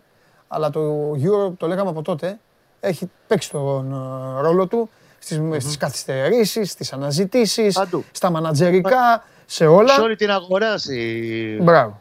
Δες τι γίνεται σε όλη την αγορά. Μπράβο. όχι μόνο στον Παναθηναϊκό, στην Ελλάδα. Μα δεν μιλάω για τον Στην Παναθηναϊκό. Ευρώπη, Δεν μιλάω για τον παντού, Παναθηναϊκό. παντού, σε όλη- Σε όλη την Εννοείται. αγορά. Για όλους Είναι μιλάω. πολύ Και, μαζεμένη η έτσι, και ο Παναθηναϊκός κόντρα, κόντρα στη στενοχώρια του φίλες μου και φίλοι μου και Κώστα μου, κόντρα στη στενοχώρια του, γιατί πάντα στενοχωριέσαι και έτσι πρέπει όταν ξεκινάς μια πορεία και λες ας βγω επιτέλους Ευρώπη φέτος αφού δεν έχω και τιμωρία να τα καταφέρω. Κόντρα στη στενοχώρια του, ο Παναθηναϊκός δεν βγήκε Ευρώπη, έχει περισσότερο περισσότερο χρόνο και χώρο να ασχοληθεί με το χτίσιμο της ομάδας του από ότι είχαν ο Άρης και η ΑΕΚ, οι οποίοι βγήκαν στην Ευρώπη Συμφωνώ. και που βγήκαν έκαναν μια τρύπα στο νερό και όχι μόνο Απλά αυτό, θα σου- είναι και στενοχωρημένοι και από πάνω, ειδικά στην ΑΕΚ αυτή τη στιγμή έπεσε ένας λεκές στο, στο ρούχο πάνω, όπως και να το κάνουμε και για να σβήσει ο λεκές θα πρέπει να αρχίσει το πρωτάθλημα, να ρολάρει η ομάδα, να γίνουν μεταγραφές και όλα αυτά. Ο Παναθηναϊκός αυτή τη στιγμή αυτό το πρόβλημα δεν το έχει. Το πρόβλημά του είναι απλά, Κώστα μου, να καταφέρει το ταμείο του να αποδώσει ώστε να, απο- να αποκτηθούν αυτοί που έχει στοχεύσει ο προπονητής με βάση αυτό το ταμείο. Γιατί αν δεν του βγουν, δεν θα είναι μόνο πεταμένα λεφτά, θα είναι ότι δεν έχει και του Ολυμπιακού και του ΠΑΟΚ το ταμείο και να πει τον πήρα το γουλί, πα 300 χιλιάρικα στη θάλασσα, δεν μπιπ, Διαμαντόπουλε έλα, άλλα 300. Δεν είναι τόσο Ναι, εύκολο αλήθεια. αυτό. Και γι' αυτό σου λέω και να το έχουμε υπόψη μας αυτό. Ο Γιωβάνοβιτς κάνει αυτό που δεν έκανε κανείς στον Παναθηναϊκό τα τελευταία 8, 9, 10 χρόνια. Ναι. Ψυρίζει και τον τελευταίο ευρώ. Το είχε κάνει μέχρι ένα σημείο τα μπίζα, αλλά και αυτό είχε τις αστοχίες του. Ο Γιωβάνοβιτς σε εκνευριστικό βαθμό θέλει να εξαντλεί τα περιθώρια Ναι. και να μειώνει τα περιθώρια λάθος. Μμμ, μμμ. Ό,τι έχει πάρει μέχρι τώρα και οι τρεις είναι δικές του επιλογές. Είναι πολύ βασικό αυτό. Αλλά πέρασαν ιερά εξέταση όλοι για να ελαχιστοποιήσει το ανώτε λάθος. Το αν θα τα καταφέρει θα φανεί στο γήπεδο. Ο Πέρεθ πάντως μέχρι στιγμής τον κότσερα τον ξέραμε. Ναι. Πάρα πολύ καλή περίπτωση δεξιά. Ο Πέρεθ επίσης μέχρι τώρα με αυτά που βλέπουμε από εδώ, Ναι. θα δούμε και το φιλικό αύριο, Ναι, δείχνει ότι είναι ένα εξάρι, εξάρι όμως. Ναι. Εξάρι κανονικό. ναι. Κανονικός ποδοσφαιριστής. Και με εμπειρία και με παραστάσεις από Ισπανία κτλ. Απλά αυτό που θέλω να έχουμε πάντα όλοι στο μυαλό μας, πέρα από την υπομονή, που εγώ θα το λέω ότι θέλει υπομονή όλο αυτό για να χτιστεί, είναι ότι η ομάδα που βλέπουμε εδώ στην Ολλανδία και θα δούμε αύριο με τη Φέντο, δεν θα έχει κατά 50% καμία σχέση με την ομάδα που θα δούμε από το Σεπτέμβρη και μετά. Θα αλλάξει ο Παναθηναϊκός. Εντάξει. Αρκετά. Καλό είναι αυτό. Καλό είναι αυτό. Καλό είναι. Και Κα- θέλει χρόνο βέβαια. Καλό είναι αυτό, ναι, καλό είναι αυτό. Αρκεί, πρόσεξε τώρα. Αρκεί το Σεπτέμβρη να Ναι. μην λες. Ε, ναι, τώρα η ομάδα όμως δεν πάει καλά, ναι, αλλά λίγο χρόνο να έχουμε γιατί μετά, ξέρεις, τα επίσημα παιχνίδια. Του είπα Έχει το αντι- χρόνο του θα το κερδίσει. Ναι, το- πρέπει ο- να ο- το ο κερδίσει. Παναθηναϊκός με δύο πρέπει. νίκες Στην αρχή. Θα στο μπαμ μπαμ τώρα, εγώ να τα πούμε τώρα τελευταία εκπομπή να τα πούμε. Λοιπόν, ο Παναθηναϊκός πρέπει. Πρεμιέρα να κερδίσει τον Απόλλωνα με γκολ του Γουλή. Α, πάει πάνω στο κεφάλι σου η μπάλα όπως πήγε στο Βουτσά να μπει γκολ. Α, μπράβο. Ναι. Ένα μηδέν. Όποιος και το Μπράβο. Μετά πηγαίνει, πού πηγαίνει, ε, πού πηγαίνει; Γιάννενα, Το Γιάννενα. είχα- Μπράβο, μετά πάει στα Γιάννενα. Το ματσάκι εκεί είναι ζώρικο. Απ' την άλλη και τα Γιάννενα δεν είναι όπως ήταν πέρυσι. Άλλη ομάδα Χω- θα είναι. Μπράβο, είναι άλλη ομάδα. Και αυτοί έχουν δηλαδή τα δικά τους οι άνθρωποι. Να εγκληματιστούν, να προσαρμοστούν. Αν φύγεις και από τα Γιάννενα με διπλό, έχεις το 15 της εθνικής ομάδας Ακριβώς. και έχεις και Αυτό την είναι το ψυχολογία. Ε, τώρα άμα πας, φέρεις χ με τον Απόλλωνα και πας στα Γιάννενα και δεν κερδίσεις και έχεις ή δύο ή ένα βαθμό στη διακοπή, θα βγαίνεις εδώ και θα μου λες ο Γιωβάνοβιτς, το Ξέρεις Μαστίγιο. πόσα χρόνια έχει ο Παναθηναϊκός να κάνει καλή εκκίνηση με, συ- με σερή Ναι, μάτς ναι, στο, στο ξεκίνημα του ναι, πρωταθλήματος. ναι. Ακόμα και σε πιο καλές εποχές. Ναι. Όχι τώρα στα τελευταία χρόνια που είχε πέσει ε, πείνα και είχε τα οικονομικά προβλήματα και πέραγε τα ζόρια του κτλ. Είναι πάντα ένα ζητούμενο. Οι εκκινήσεις του Παναθηναϊκού ε, είτε διατηρούν σε καλό επίπεδο τη σεζόν του, είτε την καταδικάζουν. Σωστό. Γιατί μετά τη διακοπή πας και στο Βικελίδης που ο Άρης είναι πιο έτοιμος. Είναι έτοιμος. Εντάξει. Είναι. Θα... Θα είναι και ο Παναθηναϊκός πολύ πιο έτοιμος όμω, Βαντελή. τότε. Τέλεια. Θα το δούμε. Απλά κάθε πράγμα στον καιρό του. Λοιπόν, ο Σάρλι ανακοινώθηκε έτσι και επίσημα. Ε, Α, τώρα μόλις, ωραία. Έχει ωραία. ανακοινωθεί ναι, εδώ και κάνα, και κάνα πεντάλεπτο. Αλλά εντάξει, Ε, εγώ. σπα- στο ε, το ναι, μάτι δεν που δίνω. πήγα. Το, το έχουν στείλει και κάποια παιδιά εδώ και ευχαριστώ κιόλας. Απλά Όχι, να είναι καλά. τελειωμένες υποθέσεις, εγώ εντάξει, δεν είναι και το ίδιο. Ε, Ωραία, εντάξει, και το ε, κορίτσι. ε. Το κορίτσι εκεί πίσω, σερβίρει. Τα φιλιά μου στο Να της πω κορίτσι. να- Να της πω να ξαφωνάζει παντελής. Έτσι, έτσι. Μπράβο, Where are you Παντελής και αυτή. Λοιπόν, φιλιά Where are πολλά, you, Κώστα. Παντελής. Παίρνα καλά. Να είστε καλά, Και εσύ. καλή δύναμη σε όλο Να- τον κόσμο. Να είσαι Υγεία καλά. πάντα. Γεια σου Κώστα μου, τα λέμε. Αυτός ήταν ο Κώστας Γουλής, ο Παναθηναϊκός, ο οποίος θα έχει και αυτός ε, τώρα το διάστημά του. Επαναλαμβάνω εγώ, έχει διάστημα Παναθηναϊκός για να παίξει και να κάνει ο Γιωβάνοβιτς αυτά που θέλει και περιμένω κάτι καλό να δω από τον Παναθηναϊκό, αλλά δεν μπορώ τώρα να τον σχολιάσω. Θα έρθει η ώρα και θα τα πούμε. Ε, εφόσον ε, μαζευτούν, ρολάρουν και παίξουν και δε- δείξουν πράγματα. Ε, οι πληροφορίες λένε ότι η Νόριτς θέλει τόσο πολύ τον Τζόλι που επέστρεψε με καινούργια πρόταση για τον α, ΠΑΟΚ. Υπάρχει σε εκκρεμότητα η ιστορία του Τζοβίνκο, ο οποίος προπονήθηκε με την Αλχιλάλ. Θα βγει ο Τζιομπανογλου, θα τα πούμε αυτά. Απλά σας λέω τώρα κάποια πραγματάκια για τον α, ΠΑΟΚ. Στον Ολυμπιακό η Νάπολη επιμένει για τον Καμαρά. Θα, μας, πρέ- θα πρέπει να μας πει ο Γεωργακόπουλος τι γίνεται, αν ο Καμαρά φύγει δηλαδή να πάει στην Ιταλία και τι θέλει η Νάπολη και πώς παίζουν τα λεφτά και τι θα γίνει εκεί και αν ο Ολυμπιακός αν γίνει αυτό ώστε ο Κούντε να μπει βασικός και να μειωθούν οι λύσεις του Ολυμπιακού στα κεντρικά χαφ με το Σουολί να ανεβαίνει και αυτός ένα επίπεδο ε, και από εκεί και πέρα είναι αυτή η ιστορία με το αριστερό μπακ για, όλους αυτούς, για όλα αυτά τα ονόματα, Μπα- Μπάμπα, Ρέτσα, Μοχίκα και coach έγινε και όλα τα υπόλοιπα. Μόλις, μόλις εδώ μεταξύ έβαλα τον coach έτσι που μιλάγαμε το γουλί, οι άλλοι αλλάξανε το πλάνο. Γι' αυτό με είδατε που μου, μου στέλνατε γιατί έκανα έτσι. Α, τι, τι να πω. Δεν θέλω να μπει ο coach. Ε, αυτά λοιπόν για το να περιμένετε για Ολυμπιακό και ΠΑΟΚ, γιατί έχουμε πάρα πολλά να πούμε. Για την ΑΕΚ, όπως καταλαβαίνετε, θα τα πούμε, εγώ θα τα πω χήμα. Ο Αλέξανδρος έχει δικαίωμα άνθρωπος να, να, πει, την- να πει τα δικά του, να πει και αυτός όπως τα βλέπει. Ε, εντάξει, αν ήταν ο Αρναούτογλου, θα είχε, βγάλει, θα είχε πάρει αμπάριζα τώρα. Παίζατε αμπάριζα μικρή. Παίζατε, ξέρετε την αμπάριζα. Φέρτε τον μέσα τώρα. Φέρτε τον καταστροφέα. Ετοιμαστείτε. Έχουμε θέματα σήμερα. Χαμός. Λοιπόν, Γεια σας. σήμερα επειδή σταματάμε, Ναι. θέλω να τα διαλύσω. Α, και σιγουρεύτηκε. Έχω. Τι Και εσύ; κούκλος είσαι. Ναι, δεν βλέπεις, δεν βλέπεις. Λοιπόν, Σήμερα έχω, καταστο... έχω έρθει ναι, με δύσκολα πράγματα. Είναι η αλήθεια. τρία, τέσσερα, χάσαμε. Ε; Χάσαμε. Πού Τυχαία. χάσαμε; Απ' τη Α, χέρι. χάσαμε. Φιλικό. Λίγο. Εντάξει, εδώ άλλοι Α, χάνουν σε τα- παρακαλώ τώρα. Άλλοι χάνουν τα επίσημα. Ουάνα, τανα, τανα, τανα. Βέβαια, ε, Ναι. βέβαια είμαι χωρίς τους Βραζιλιάνους. Έτσι. Και δε- όχι μόνο τους Βραζιλιάνους. Κάτσε, το- γιατί το Ρόμπερτσον πλησιάζει παίζει το Τσιμίκας. πρωτάθλημα, ε, Είναι αρχίζει. χω- Με Νόριτς. Ναι. 14 του μήνα. Τι νομίζεις; Εγώ. 14 του μήνα τελειώσαν και δεν έχει ούτε μπάνιο ούτε τίποτα. 14 του μήνα έχει αγώνα το πρωί στις επάλξεις. Αχ, λοιπόν, είμαι σίγουρος Κοίτα, δύο θέματα ότι είναι θα βασικά. διαλύσεις τα πάντα. Ναι. Είναι λίγο δύσκολα τα πράγματα. Έχω, είναι δύο θέματα. Κο, ε, κορονοϊός, Α, καλά. πάντα. Άμα δεν έχεις κορονοϊό, Και καύσωνας, γιατί υπάρχει και μια άλλη κουβέντα για τον καύσωνα εν ώψη. Τα πράγματα είναι λίγο ζώρικα. αφού τώρα θα φύγει ο καύσωνας. Φάγαμε τρεις μέρες. Πού θα φύγει ο Τρεις καύσωνας; μέρες φάγαμε. Δεν φάγαμε τίποτα ακόμα. Ε, έλα, ε. Όχι, τώρα είναι τα δύσκολα. Αλλά θα ξεκινήσουμε από κορονοϊό που έχει κάτι έχει τελευταία πράγματα. Ναι. Ε, δεν θα αρχίσω τον, Χαρα- τον κύριο Χαρδαλιά χθες που ήταν έτσι λίγο εκνευρισμένος με το δίκιο του. Ε, θα πάω όμως από την. Σε σκέφτηκα. Εσείς απ' έξω το είδατε αυτό, το σκεφτήκατε το Μάνο; Σε σκέφτηκα στο Βικελίδης. Στο- γιατί με σκέφτηκες; Το πέταλο στο Βικελίδης δεν το είδες; Όχι, δεν το δω. Το πέταλο στο Βικελίδης ήταν ε, Boca Juniors River Plate. Ναι, αυτά βλέπει και ο Χαρδαλιάς και έχει αρχίσει και εκνευρίζεται. Α, ναι. Έχει δει πολλά. Δεν είδα το συγκεκριμένο, αλλά Ναι. έχει κάνει αναφορά στο τι κάνουμε. Λοιπόν, να αρχίσουμε όμως από τις ΗΠΑ, θα σου πω γιατί. Γιατί τα κέντρα ελέγχου νοσημάτων, που συνήθως ε, τις συστάσεις τους τις ακούει και η Ευρώπη και μεταφέρονται εδώ και γενικά τις ακούμε, Ναι. ε, ανατρέπουν λίγο τα πράγματα ως προς τη μάσκα.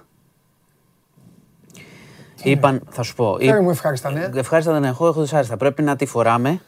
Και όταν Ε, κοιμούμαστε.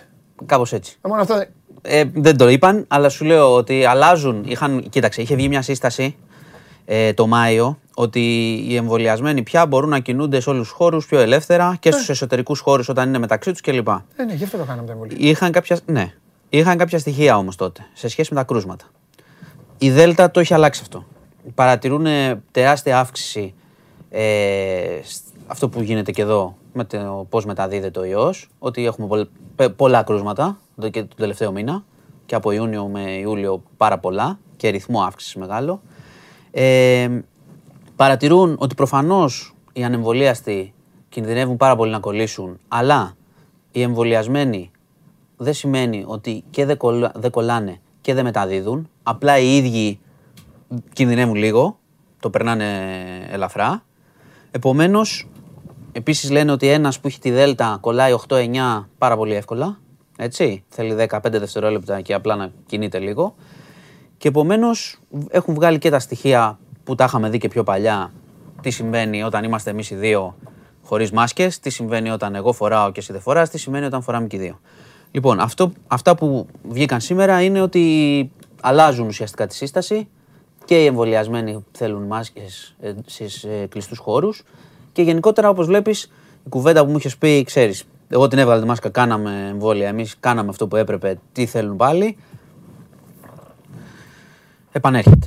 Και για να το είπαν εκεί, σημαίνει ότι θα, αρχι- θα ανοίξει μια κουβέντα για τη μάσκα γενικώς ξανά. Πού τη φοράμε, αν είμαστε εμβολιασμένοι και τη φοράμε. Δεν σου λέω τι θα γίνει τελικά και ο κόσμος θα κάνει και πώς θα το εφαρμόσουμε και, και τι θα γίνει. Σου λέω τι λένε ότι πρέπει αυτή τη στιγμή. Μοιάζει λογικό. Πρόσεξε, οι εμβολιασμένοι κινδυνεύουν λίγο, δηλαδή μπορεί να το κολλήσεις, να μην το καταλάβεις καν, δεν θα πας νοσοκομείο. Αλλά όταν αυξάνονται τα κρούσματα και όταν υπάρχουν ανεμβολιαστοί, στην κοινότητα θα κινδυνεύσουν περισσότεροι. Τα στοιχεία, όπως είδες που βλέπουμε κάθε μέρα που λέμε εντάξει, ας μην κοιτάμε τα κρούσματα, η Δέλτα τώρα απλώνεται παντού, να κοιτάμε λίγο τις διασωληνώσεις. Χθες είχαμε πάλι 157. Αύξηση μεγάλη. Έχουμε πάει δηλαδή από εκεί που πέφτανε συνέχεια, αρχίζει η γραμμούλα και πάει έτσι. Σου κάνει την καρδιά περιβόλη, αλλά είναι αυτά που συμβαίνουν και είναι αυτά που θα, βρούμε, θα δούμε μπροστά μας. Όχι, όχι. Για να πάω λίγο στο, Πιστεύω ότι κάθε τρει και λίγο θα υπάρχουν και νέα έτσι και νέα γιουβέτσι. και προς, υπάρχει προς πίσω. το θέμα είναι. Το θέμα Μισό είναι εκατομμύριο πλησιάζουμε κρούσματα, να πω εγώ. το, το θέμα είναι, ναι, να δούμε το, το θέμα είναι με τις μεταλλάξεις. Δηλαδή αυτή η Δέλτα έχει αυτό το χαρακτηριστικό του πώς απλώνεται. Ξέρουμε όλοι ότι όσο προχωράνε οι μεταλλάξεις σημαίνει ότι πάμε προς ένα τέλος. Αλλά τα στάδια για να πάμε στο τέλος ακόμα, ακόμα δεν τα βλέπουμε. Βγήκε και μια έρευνα χθες που, λέει, που προσπαθούσε να χαρτογραφήσει, την είχε παραγγείλει ο Ιατρικός Σύλλογος Αθηνών, να χαρτογραφήσει λίγο τους ποιοι είναι αυτοί που αρνούνται. Που έχουμε πει και εμείς, δεν είναι όλοι ψεκασμένοι, είναι κάποιοι που φοβούνται, κάποιοι... Και το συμπέρασμα είναι ότι το 1 τρίτο που είναι σταθερό στην ε, άρνηση, εννοώ και συνειδητά ας πούμε και γερά, ε, είναι ένα αρκετά μεγάλο ποσοστό που λένε ότι ξέρεις, εμείς δεν θα το κάνουμε ό,τι και αν γίνει, δεν πάνε να χτυπιέστε. Ε, είναι ικανό για να δημιουργήσει με αυτόν τον τρόπο έτσι, που απλώνεται η, ε, η Δέλτα, είναι ικανό για να εμποδίσει τελικά να φτάσουμε σε ένα ασφαλές τείχος ανοσίας αυτή τη στιγμή. Ναι, και, Ό- και- Ότι δεν θα το καταφέρουμε, όχι, ας πούμε, και, έτσι όπως και πάμε. επικίνδυνο για τους ίδιους ανθρώπους. Για τους ίδιους είναι πάντα, το έχουμε Αυτό σου πει. λέω. Είναι πάντα. Γιατί όταν αν απλώνεται τόσο πολύ και σκέψου το μεταδίδουν και οι εμβολιασμένοι, αυτοί που κινδυνεύουν διπλά είναι οι ανεμβολίαστοι. Δηλαδή αυτοί Εννοείται, μπορεί να εννοείται, καταλήξουν εννοείται, σε, σε μεθ. Ναι, ναι, ναι. ναι. Έτσι και να κινδυνεύσουν. Λοιπόν, αυτό είναι το νέο δεδομένο. Τώρα που είναι, είναι και κλείσιμο, είναι κακό κλείσιμο. Όχι, αλλά ρε, τι λες αλλά τώρα, αυτό αυτό είναι. είναι. Δηλαδή, παιδιά, πρέπει, θέλει Μα να άμα δεν, προσέχουμε. άμα δεν έλεγες αυτά, δεν θα ήσουν αυτό. Δηλαδή, δηλαδή, τώρα φοράμε και τη μάσκα με αυτή τη ζέστη, αλλά τι να κάνουμε; Ναι. Ε, να, να σ- κάνουμε; να ενημερώσω εγώ ότι ο Τζόκοβιτς έφυγε από το Ολυμπιακό τουρνουά, αποκλείστηκε από το Σβέρεφ. Ο Σβέρεφ προχωράει για να πάρει μετάλλιο. Ο Τζόκοβιτς θα πάει στα Grand Slam. Κονομά, ε. πρέπει να- Ωραίο. Εντάξει. Παίκτης. Ε, το θέλεις. Ε, ο- ο- παλικάρι. Τρίτη, τρίτη Ολυμπιακή αγώνες. Πάει στους Ολυμπιακούς αγώνες. Ωραίος. Ωραίος. Λοιπόν, Λοιπόν, άλλο. Ε, άλλο από τα βασικά πράγματα είναι εντάξει. Ο καύσωνας προφανώς τον ζούμε όλοι, τον καταλαβαίνετε κτλ. Υπάρχουν οδηγίες. Υπάρχει μια κουβέντα που ξεκίνησε από κάτι που είπε ο, ο κύριος Τσίπρας χθες, ότι χρησιμοποίησε βέβαια μια ρητορική που ξέρεις άρχισε να γίνεται χαβαλές στην αρχή, Οκ. ότι να κάνουν τη Δευτέρα να κηρύξει να κάνει η κυβέρνηση αργία Τι αργία; να κάνει αργία. ώστε να την κηρύξει αργία, ώστε οι επιχειρήσεις να μην εργαστούν, να μην βγει ο κόσμος έξω κτλ. Η, η λέξη είναι, όπως καταλαβαίνεις, είναι αυτό που έχει αυτή την αντίδραση. Αλλά αρχίζει, έχει αρχίσει μια κουβέντα. Έχει αρχίσει μια κουβέντα κανονική. Α κάνουμε κάθε Δευτέρα όλο το χρόνο αργία. Ναι, το ξέρω. Η χειρότερη μέρα Πρόσεξε, της εβδομάδας. έχει αρχίσει. Καλά, εννοείται. Έχει αρχίσει μια κουβέντα κανονική όμως που συμμετέχουν και επιστημονικά και, και βλέπουν ότι Δευτέρα προς Τρίτη θα υπάρχει αυτό που λένε θερμική έξαρση. Δηλαδή ότι μπορεί να είσαι έξω και να έχει τέτοιο πράγμα, τέτοια ζέστη, που ξέρω εγώ, μπορεί να υποθυμήσει, να πάθει κάτι, οτιδήποτε. Μάλιστα. Οπότε η κουβέντα που γίνεται και να σου πω ότι σύμφωνα με πληροφορίες του News 24 μεγάλες εταιρείες που απασχολούν κόσμο έξω, σοβαρές μεγάλες εταιρείες, έχουν ήδη κάνει ερώτημα ότι τι θα κάνουμε Δευτέρα Τρίτη, τι θα κάνουμε. Θέλουμε οδηγία από την πολιτεία. Οπότε από εκεί που ήταν, ξέρεις, λίγο, λίγο πλάκα, ότι τι μας λες τώρα, αργίες, θα κηρύσουμε αργίες. Έγινε ο σχετικός χάμος να κάνουμε αργία το ένα, αργία το άλλο. Ε, αλλά ναι, εντάξει. αλλά όμως έχει μπει η κουβέντα, Ναι. γίνεται η κουβέντα τώρα πηγαίνοντας προς τη Δευτέρα, ότι ξέρω εγώ, άμα έχει 45 βαθμούς, θα πηγαίνει ο άλλος, Ναι. θα πάρει το λεωφορείο, τι θα κάνει, θα κινείται, θα, θα υπάρξουν κάποια μέτρα, κάποια πράγματα μπορεί να μην λειτουργήσουν κτλ. Γίνεται η κουβέντα και θα έχουμε λογικά νέα και μέσα στη μέρα σήμερα. Ναι. Ε, από εκεί και πέρα, τίποτα. Παιδιά, τις οδηγίες, αν έχετε και ηλικιωμένους γονείς και τα λοιπά, να τους ψωνίσετε, να τους βοηθήσετε να μην βγουν. Θέλει λίγο υπομονή τώρα. Είναι πραγματικά. Εντάξει, δεν λέω κάτι. Είναι, το Έλα, νιώθουμε. ε, Βασικά το εντάξει, νιώθουμε. μα Όποιος εντάξει, βγήκε έξω έχουμε σήμερα το ζέστη, πρωί έχει εντάξει, 32 ζέστη. βαθμούς. Ναι, ζέστη, θέλει Εντάξει, το- είναι, απλά θα είναι λίγο βάλουμε ακραίο. παραπάνω, Είναι ναι, λίγο ακραίο ακραίο αυτή τη αυτό, φορά. εντάξει, στην Ελλάδα Λόγω, είμαστε- λόγω της διάρκειας. Δόξα τω Θεώ, όλοι έχουμε ε, Όχι. θάλασσα γύρω μας. Έχουμε θάλασσα, έχουμε κλιματιστικά. Α, επειδή α, κάνουν, το σου είπα και πριν, μην τρομοκρατούμε με το 87, αλλά θέλει προσοχή. Δηλαδή το Ναι. 87 ούτε ενημέρωση είχαν, ούτε τόσα Ούτε κλιματιστικά το, κλπ. ναι, ούτε το. Με τους ανεμιστήρες που γυρνάγανε. Ναι, Χειρότερα. οπότε λίγο προσοχή. Αυτά τα δύο κυριαρχούν, ναι. Παντελή, ήταν και τα δύο λίγο καταστροφικά. Όχι, είναι εντάξει. Αλλά ειδικά αυτό με τις μάσκες, παιδιά. Ναι, με τις είμαστε, μάσκες ξέρω μας- ότι είμαστε μου έκανες καλοκαίρι. την καλή όλοι- υπερβολή. είμα- είναι καλοκαίρι, είμαστε κουρασμένοι, αλλά δεν έχει τελειώσει η ιστορία και θέλει προσοχή. Δηλαδή, οι διασωληνώσεις τώρα να πάνε τόσο σημαίνει ότι έχουν πρόβλημα. Δηλαδή, και για να γυρίσω στον κύριο Χαρδαλιά, που είπε χθες ότι ε, Μύκονος και Ήος πάλι είναι προς το να πάρουν μέτρα ξανά. Αρχίζει και χάνεται πάλι το παιχνίδι και υπάρχουν και άλλα νησιά. Έτσι. Και βλέπουμε ότι είναι κυρίως τα νησιά που έχουν πολύ κόσμο, πολύ τουρισμό, που όλοι τα συζητάμε να πάνε, να πάμε κτλ. Και, και πάνε και οι τουρίστες. Είπε και εκείνος αυτό. Είπε σε μια εικόνα για τον Άρη. Εκείνος το είπε γενικά. Ότι λυπάμαι με αυτά που βλέπω. Τα ξέρουμε όλοι πια, ξέρουμε τι πρέπει να κάνουμε, τι να, τι να μην κάνουμε. Οι εικόνες συνοστισμού συνεχίζονται. Η Δέλτα απλώνει. Ξέρω εγώ. Πρέπει λίγο να, λίγο να το προσπαθήσουμε. Απ' την άλλη, καταλαβαίνω ότι τι να τους πεις τώρα που, πάμε, που είμαστε όλοι κουρασμένοι, θέλουμε να πάμε διακοπές και άντε πρόσεχε κτλ. Αλλά πρέπει να προτάξουμε τη ζωή και τη δική μας υγεία και του άλλου. Εγώ σε αυτό είμαι τώρα. Οι εμβολιασμοί δεν πάνε τόσο ένα- γρήγορα. Βλέπω μια. Προβλέψει κάνω. Βλέπω ένα κλεισιματάκι μικρό, το φθινόπωρο. Και Άμα μετά- θες την και προσωπική μετά μου, απ- βλέπω- την προσωπική μου μετά άποψη βλέπω- και εγώ το βλέπω. Αλλά λένε ότι δεν μετά μπορούμε να το βλέπω- κάνουμε. Μετά βλέπω φινάλε όμως. Μακάρι. Μακάρι να εμβολιαστούμε Και βλέπω και να έρθει δυστυχώς, και το φινάλε που λες. Δυστυχώς, όπως κάνουν τις προβλέψεις για τα ποδόσφαιρα τέλος πάντων. Και βλέπω και δυστυχώς ζόρι, μην κοιτάς τώρα. Τώρα είναι λίγο καλοκαίρι, λίγο ήλιος, λίγο απομόνωση, διακοπές, λίγο προφυλάκ. Μετά θα μαζευτούν όλοι. Βλέπω λίγο ζόρι για τους ανθρώπους που δεν θα έχουν κάνει το εμβόλιο. Στο, στην καθημερινότητά τους. Στην καθημερινότητα και στην υγεία, ρε. Εντάξει, καθημερινότητα. Ναι, εντάξει. Το, το λέω και ψυχολογικά. Άμα στην η υγεία- εξάπλωση είναι τόσο δυνατή, Μα αυτό σου λέω. η Αυξάνεις, στατιστική, αυξάνεις η- την πιθανότητα. Η στατιστική, παιδιά, είναι πολύ δυνατό πράγμα. Πάρα πολύ δυνατό πράγμα. Με τη στατιστική δεν μπορεί να την Οι- νικήσεις. Οι ειδικοί, κοίταξε, οι ειδικοί, έχουν πει, οι ειδικοί έχουν πει ότι, θα πιάσει ένα ότι οι κόσμο. ανεμβολίαστοι στε- έχουν πει το. Θα κολλήσουν όλοι, έχουν πει. Ε, ναι, εντάξει. Αλλά είναι ένα ποσοστό, Το- το- ένα το- τεράστιο το- ποσοστό, θα πω εγώ. Ακριβώς αυτό σου λέω. Άρα σας ξαναλέω ότι κάποιοι θα κινδυνεύσουν. Ναι, ναι. Αυτό είναι το θε- που πρέπει να αποφύγουμε. Τώρα, Ναι. εντάξει, άμα ο άλλος λέει: Εγώ δεν εμβολιάζομαι, τελειώσαμε, άστο. Τι να σου πω. Μου λέει ένας φίλος, φινάλε μου λέει για ποιον, για τον κορονοϊό ή για μας; Για τον κορονοϊό. Τον κορονοϊό δεν δεν Εμείς τελειώσαμε. έχουμε, εμείς έχουμε τερματίσει γερότερα έτσι κι αλλιώς.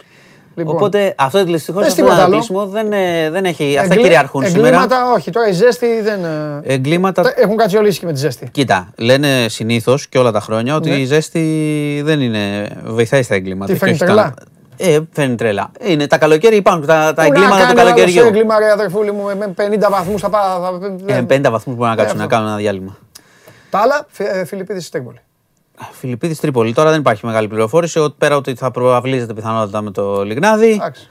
Ότι είναι σε χάλια κατάσταση. Ναι. Το οποίο εντάξει, το, το Οκ. βλέπω ότι το επαναλαμβάνουν και το επαναλαμβάνουν. Εντάξει. Εγώ πάντα θα λέω ότι σε χάλια κατάσταση όλα τα χρόνια ζούσαν τα θύματα. Ναι. Να το ξέρουμε και αυτό να το λέμε. Όχι, και Δεν υπάρχει κάτι νεότερο αυτή τη δεδομένη στιγμή. Είναι... Το δικαστήριο τώρα. Τρίπολη, ναι. Το δικαστήριο προφυλάξει και αναμένουμε να Ωραία. αποδοθούν τα δίκαια. Εντάξει. Λοιπόν, ε, δεν ξέρω, έχεις πόλη για να κλείσουμε, έχεις Όχι, κάτι; όχι, τε- πόλη δεν έχουμε. Δεν έχουμε δίνουμε, πόλη. δίνουμε δώρο και αυτά. Ωραία. Εντάξει, το ελληνικό ποδόσφαιρο. Άρα, Το ελληνικό ποδόσφαιρο, εντάξει, τίποτα δεν είναι τυχαίο όμως. Ναι. Εντάξει. Δεν είναι τυχαίο. Δηλαδή το λέω τώρα επειδή υπάρχει το αποτέλεσμα που και οι φίλοι ΣΑΚ το ξέρουν. Όταν έχεις, έχεις αυτή την εικόνα, ή δεν είναι τώρα, δεν είναι ξαφνικά. Οπότε όταν λες ότι εγώ τη φτιάχνω την ομάδα, σημαίνει ότι τη φτιάχνω με εντυπωσιακό τρόπο. Όχι για να αποδώσει τώρα κατευθείαν, αν θα και θα την πέρναγε αυτή την ομάδα, αλλά για να αποδώσει του χρόνου. Δηλαδή έτσι κάνεις. Πρέπει να ρίξεις πάρα πολλά όταν είναι καμένη γη. Ε, άμα κάνεις διορθωτικές κινήσεις στην καμένη γη, τι, τι θα φυτρώσει. Οπότε για τα σοβαρά τώρα, γιατί είναι λυπηρό αυτό για, το, Ναι. για την Ελλάδα. Αυτό το πράγμα, για τους βαθμούς. Λοιπόν, Ωραία. Θα, ε, αυτά. θα Και για την κρίνια, ε. Αυτά για την κρίνια. Την κρίνια. Αυτά τα βλέπουν για την κρίνια. Όσοι γκρινιάζουν, Οχ, οχ, οχ, οχ. μέσα έξω. Ρίχνεις, Λοιπόν. και, τις- ρίχνεις και τις βομβίτσες σου. ρίχνεις και τις Εντάξει. βομβίτσες σου.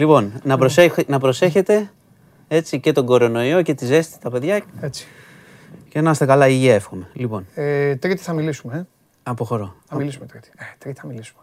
Θα μιλήσουμε. Ναι. Γιατί δεν θα μιλήσουμε; Ναι, εκφράσει την αισιοδοξία σου και αυτά. Λοιπόν, Άντε, έλα, φιλιά. έγινε. Γεια σας. Γεια σου Μάνο μου. Μάνος Χωριανόπουλος, ε, αυτός είμαι σίγουρος ότι θα σας λείψει πιο πολύ από όλους και η ενημέρωσή του. Να μπαίνετε όμως στο site και να ενημερωνόσαστε News 24-7 για να βλέπετε τα πάντα για την ειδησιογραφία, για την επικαιρότητα, για το τι συμβαίνει γύρω μας, στην κοινωνία μας, τα καλά, τα άσχημα και όλα τα υπόλοιπα. Τι λένε οι μοξιολόγοι, τι λένε οι υπόλοιποι. Ο Αποστόλης φωνάζει MVP, καλό καλοκαίρι. Αυτός, αυτός ήταν ο MVP του Show Must Go On Live. Να δούμε ποιος θα είναι την επόμενη σεζόν. Δεν είχα βραβείο να του δώσω, αλλά αυτός ήταν ο MVP πραγματικά. Αχ, και τώρα πάρτε θέση, πάρτε καφέ, αναψυκτικό, γρανίτα, πάρτε φαγητό, πάρτε οτιδήποτε, γιατί η εκπομπή ανάβει. Κάνω αλλαγή παιχνιδιού, παίρνω την μπάλα, φεύγω και να δούμε ποιος θα με σταματήσει.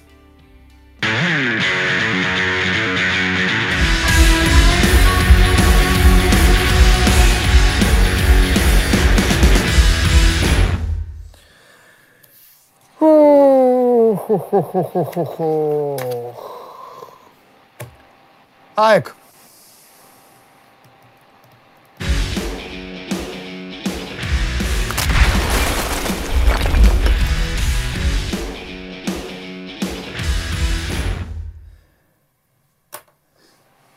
Γεια σου Αλέξανδρε. Χαίρετε. Πώς Χαίρετε, είσαι; Τι κάνουμε. Καλά. Καλά, καλά. Καλά είμαι Αλέξανδρε. Να φτιάξω λίγο το κάδρο γιατί είμαστε. Ωραία, καλά. καλά. είμαι. Όπο, μια χαρά είσαι. Λοιπόν, Τι γίνεται; καλά. Καλά είμαι Αλεξανδρέ μου. Εγώ, εγώ καλά είμαι και εσύ καλά είσαι.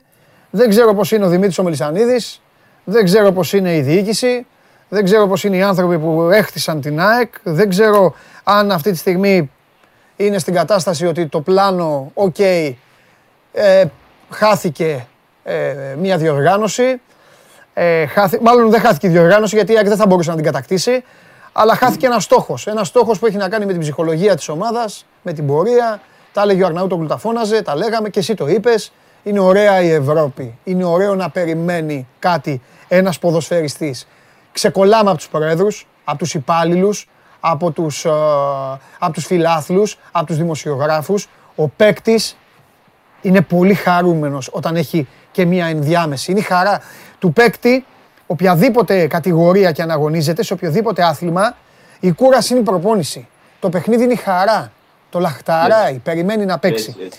Οι παίκτες λοιπόν της ΑΕΚ θα στερηθούν αυτή τη χαρά. Ο Μιλόγεβιτς είχε πάρα πολύ άγχος.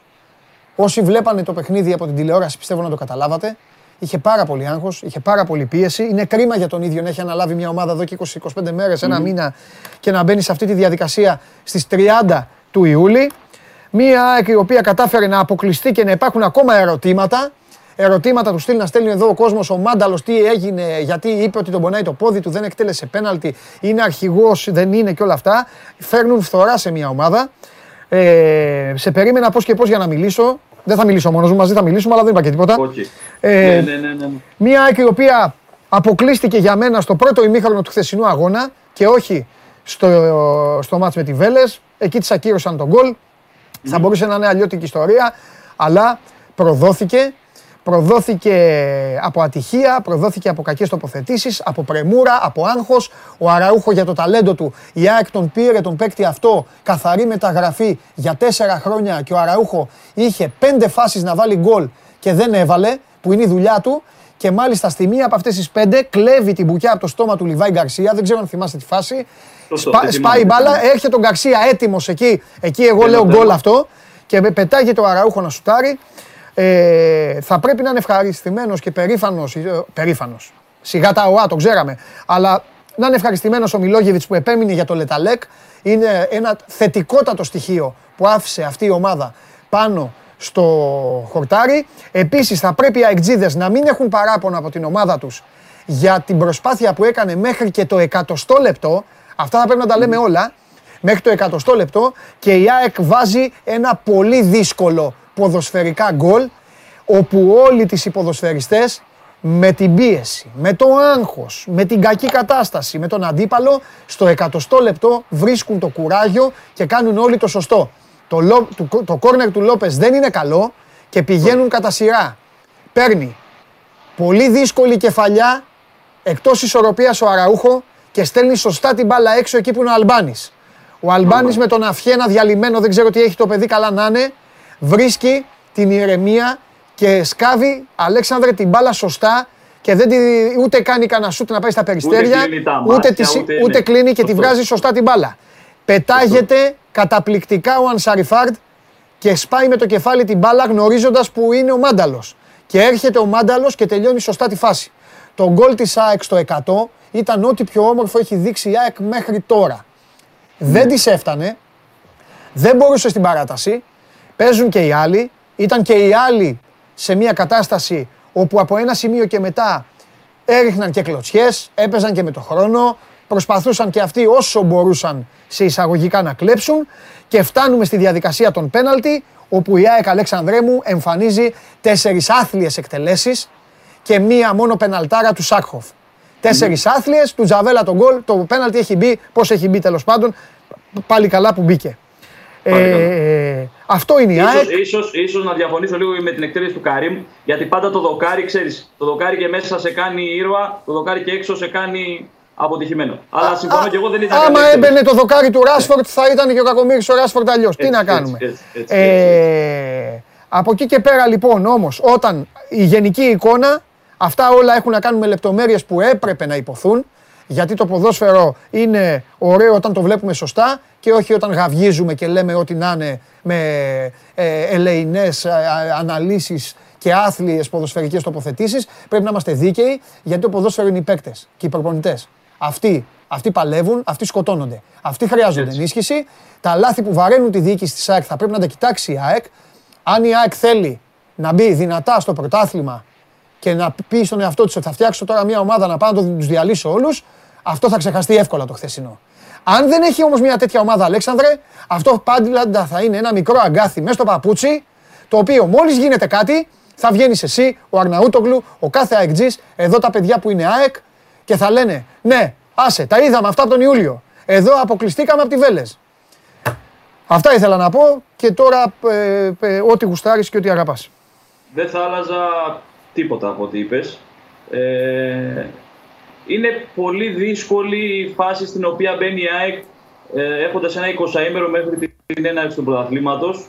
Τρομερή εσωστρέφεια, ε, τρομερή απογοήτευση, καταστροφική, καταστροφικός αποκλεισμός ε, και ο της ουσίας για όλα αυτά που είπες και εσύ, για το ότι πλέον δεν υπάρχει δυνατότητα της Ευρώπης, ε, στερείται μια προοπτική η ομάδα που παίζει πολύ σημαντικό ρόλο στο brand, ε, στην οικονομία του συλλόγου που το είχαμε συζητήσει και τις προηγούμενες ημέρες και είχαμε συμφωνήσει και οι δύο ότι ε, δεν πρέπει οι ομάδες να βασίζουν το σχεδιασμό τους στο αν θα περάσουν ή όχι. Ε, καλώς ή κακώς αυτό γίνεται στην ΑΕΚ και παίζει το ρόλο του. Δηλαδή, άλλη κουβέντα θα κάναμε αν ε, η ΑΕΚ έπαιζε στην Ευρώπη. Δυστυχώς, άλλη κουβέντα θα κάνουμε τώρα που δεν παίζει στην Ευρώπη. Ε, νομίζω ότι πολύ σημαντικό, το ανέφερες και εσύ, είναι ότι η ΑΕΚ το πάλεψε το μάτς. Δηλαδή, ε, ήταν καλή. Έδωσαν αυτά που είχαν όσοι είχαν. Ε, κάποιοι δεν ήταν καλοί, κάποιοι ήταν καλοί. Νομίζω όμως ότι το πιο σημαντικό είναι ότι το πάλεψε, το έπαιξε, αλλά δεν τα κατάφερε. Και αυτό για μένα είναι πιο σημαντικό. Ναι. Δηλαδή, ε, αν ήταν πολύ κακή η ΑΕΚ και αποκλειόταν, θα δικαιολογούσα κάποια πράγματα. Τώρα δεν έμοιαζε να μην το θέλει, να μην έχει διάθεση. Το κυνήγησε το ματς. Ειδικά στο πρώτο ημίχρονο, αν ο Αραούχο ήταν ε, λίγο πιο εύστοχος, θα μπορούσε εύκολα να προηγείται με 2-0. Λίγο πιο συγκεντρωμένος, ειδικά στη φάση που είπες εσύ που πήρε και το γκολ από, το, από την κουκιά από το στόμα του Γκαρσία. Ε, για μένα αυτό είναι πιο σημαντικό. Ναι. Ότι δηλαδή το έπαιξε το μάτι, το πάλεψε και πάλι δεν τα κατάφερε. Είναι δύσκολη περίοδος. Γενικότερα το, το είχαμε ξαναπεί ότι δεν γίνεται να κάνεις ε, έξι αλλαγές. Τώρα μετά του προφήτε. Έξι αλλαγές δεν γίνεται να κάνεις 29 του Ιουλίου. Όπως δεν γίνεται όμως ε, να παρουσιάζεις το πρώτο επίσημο παιχνίδι της σεζόν μια ομάδα που κατά τα λεγόμενά σου θα αλλάξει ε, ολόκληρη και έχει μόλις μια αλλαγή Αυτή του Τζαβέλα. Ναι. Και παίζει και άθλια. Αυτό το δεύτερο ημίχρονο δηλαδή στη Βοσνία ήταν άθλιο. Ναι, Άθλιο. ναι ήταν άθλιο. Ήταν Άθλιο. άθλιο. Ούτε χθες το δεύτερο ημίχρονο ήταν Επειδή- κάτι σούπερ. Ναι. Και το λέμε αυτό γιατί ο αποκλεισμός είναι δύο αγώνες. Ήταν Ναι. δύο αγώνες.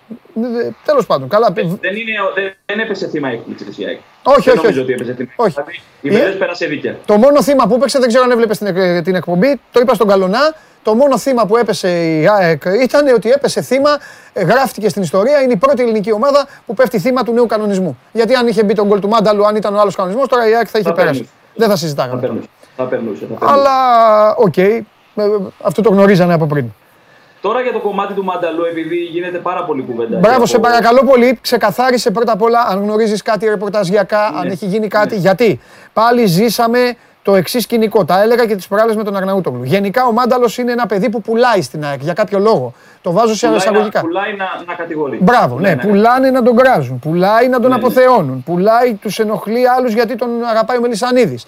Άλλους, μπράβο, μόνο ο Μάνταλος υπάρχει και όλοι οι άλλοι δεν υπάρχουν. Γενικά, ε, γίνονται πολλά. Μπαίνει κόσμος μέσα να διαμαρτυρηθεί, μπαίνουν οπαδοί μέσα και μιλάνε με το Μάνταλο. Την άλλη φορά χάνει η ΑΕΚ και μπαίνει ο Μάνταλος μόνος στο κέντρο και κλαίει. Και του φωνάζουν έλα και δεν πηγαίνει. Ε, λέμε- δεν λέω πράγματα μυστικά, λέω πράγματα που βλέπουμε όλοι από τις τηλεοράσεις. Χθες λοιπόν ο Μάνταλος αποδοκιμάζεται, βάζει τον γκολ, καταπληκτικό τελείωμα.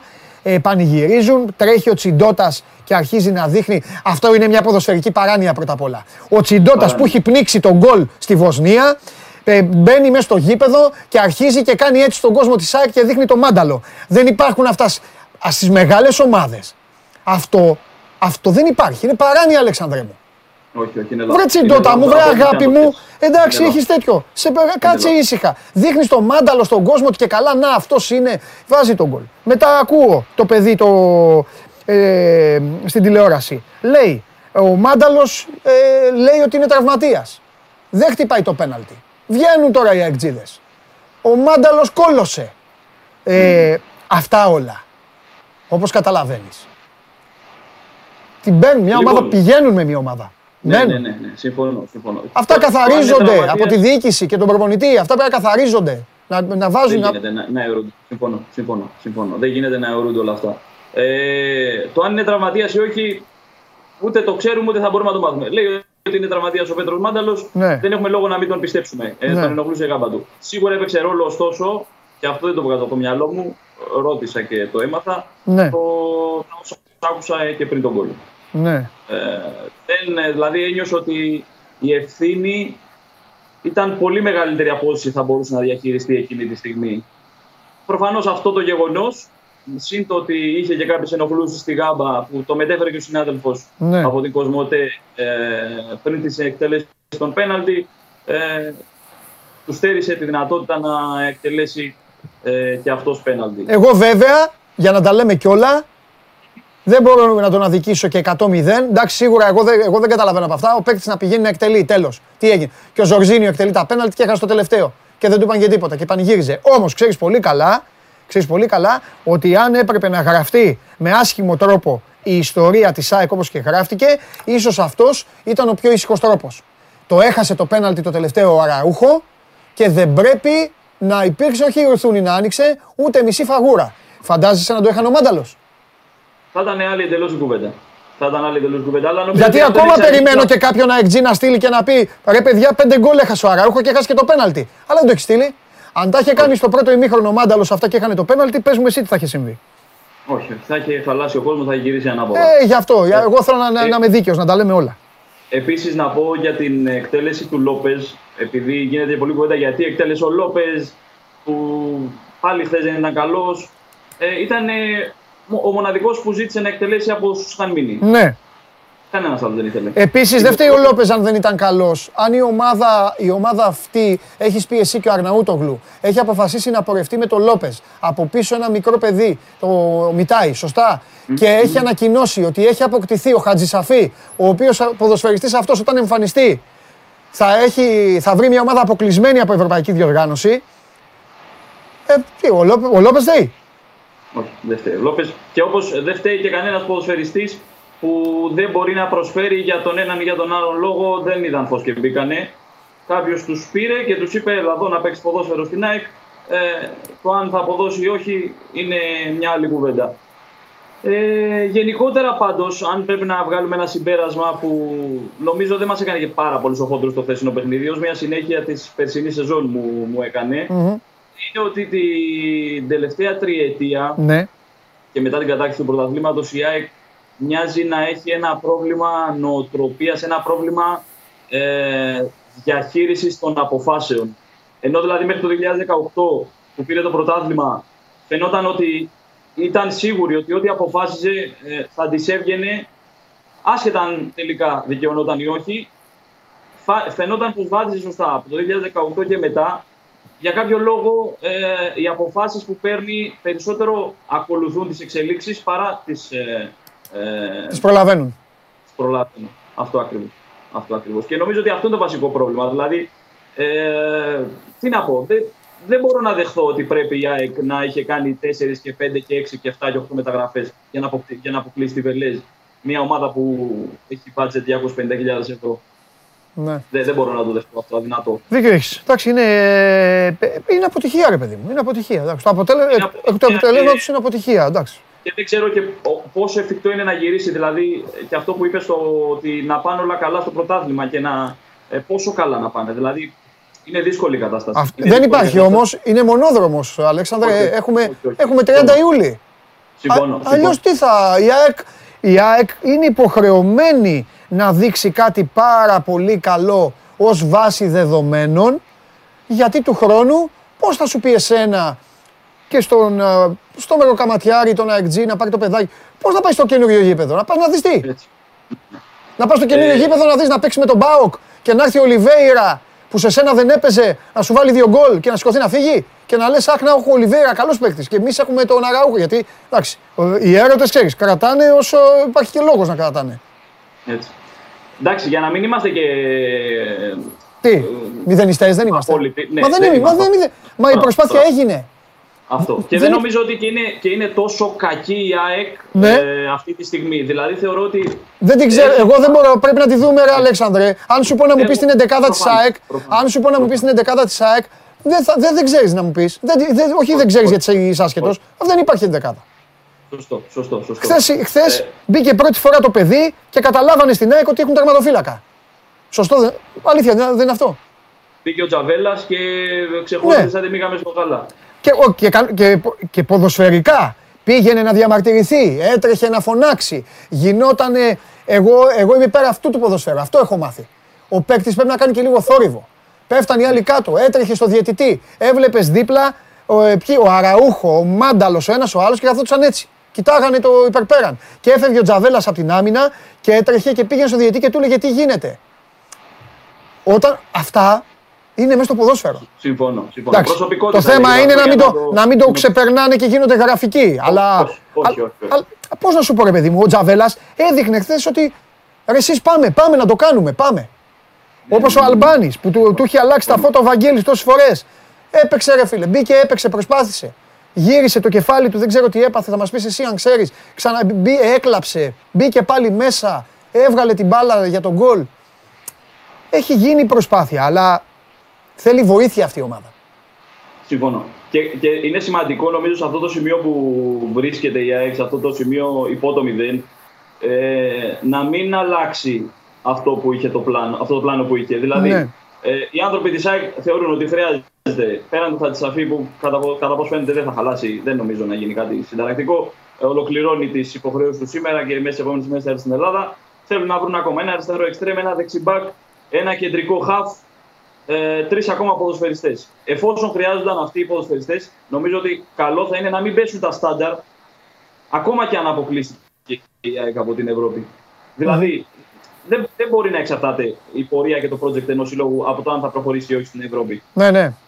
Πρέπει τα βήματα που ήταν να γίνουν και πριν να γίνουν και τώρα. Ε, και μόνο έτσι θα υπάρχει μια ελπίδα ούτως ώστε η, η ΑΕΚ να μπορεί να, να επιστρέψει να το γυρίσει όλο αυτό το, το άσχημο κλίμα που έχει δημιουργηθεί από χθες. Συμφωνώ. Συμφωνώ. Ωραία.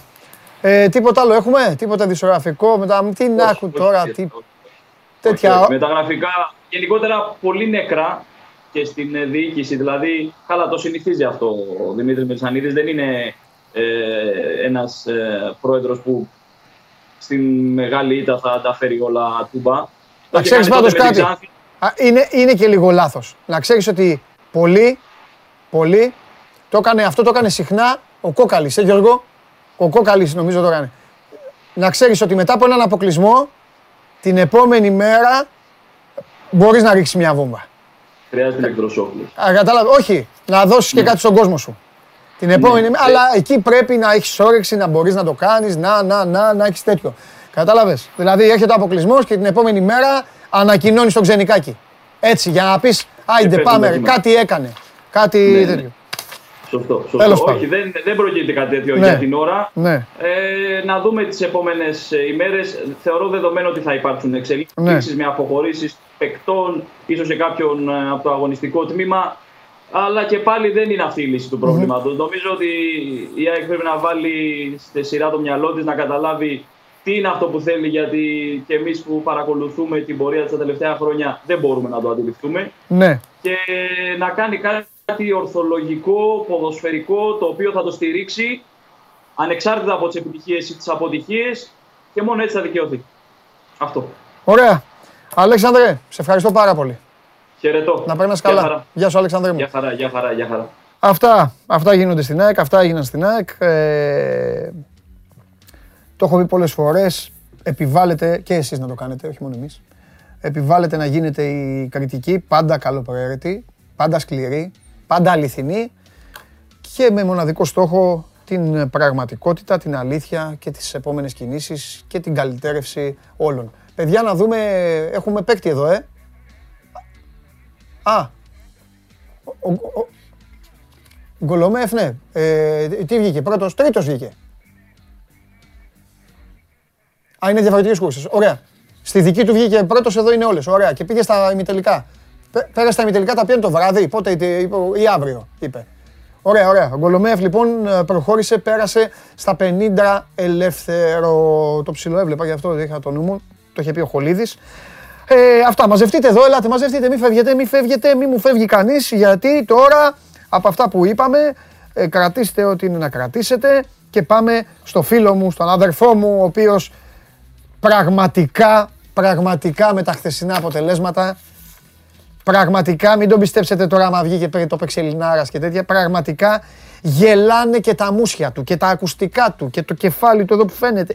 Γελάει όλος. Δείτε τον, δείτε το γέλιο αυτό και στείλτε μου αν είμαι υπερβολικός εγώ θα το δεχτώ. Πάμε.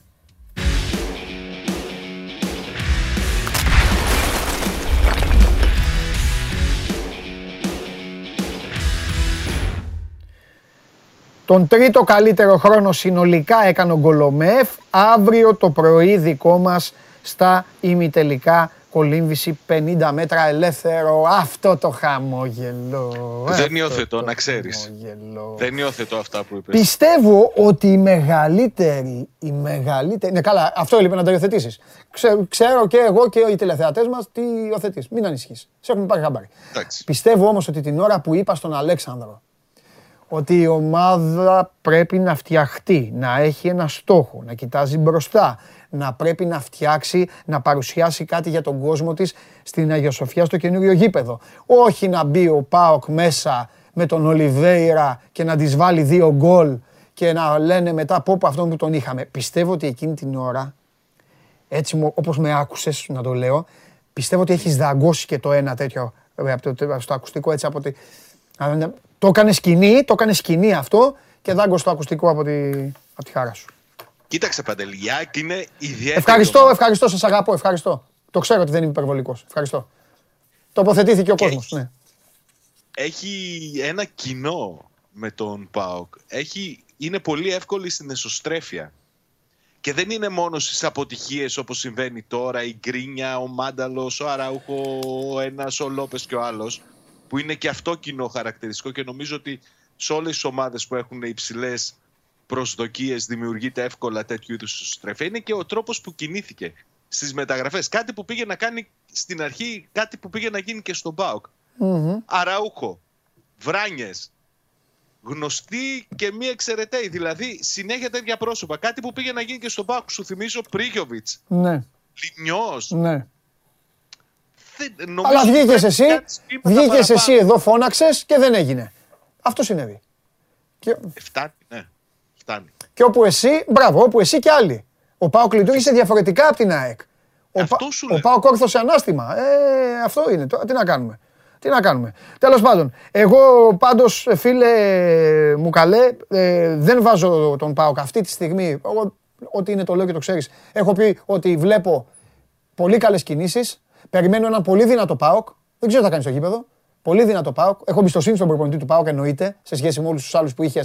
Ο, ο άνθρωπος είναι η νύχτα με τη μέρα.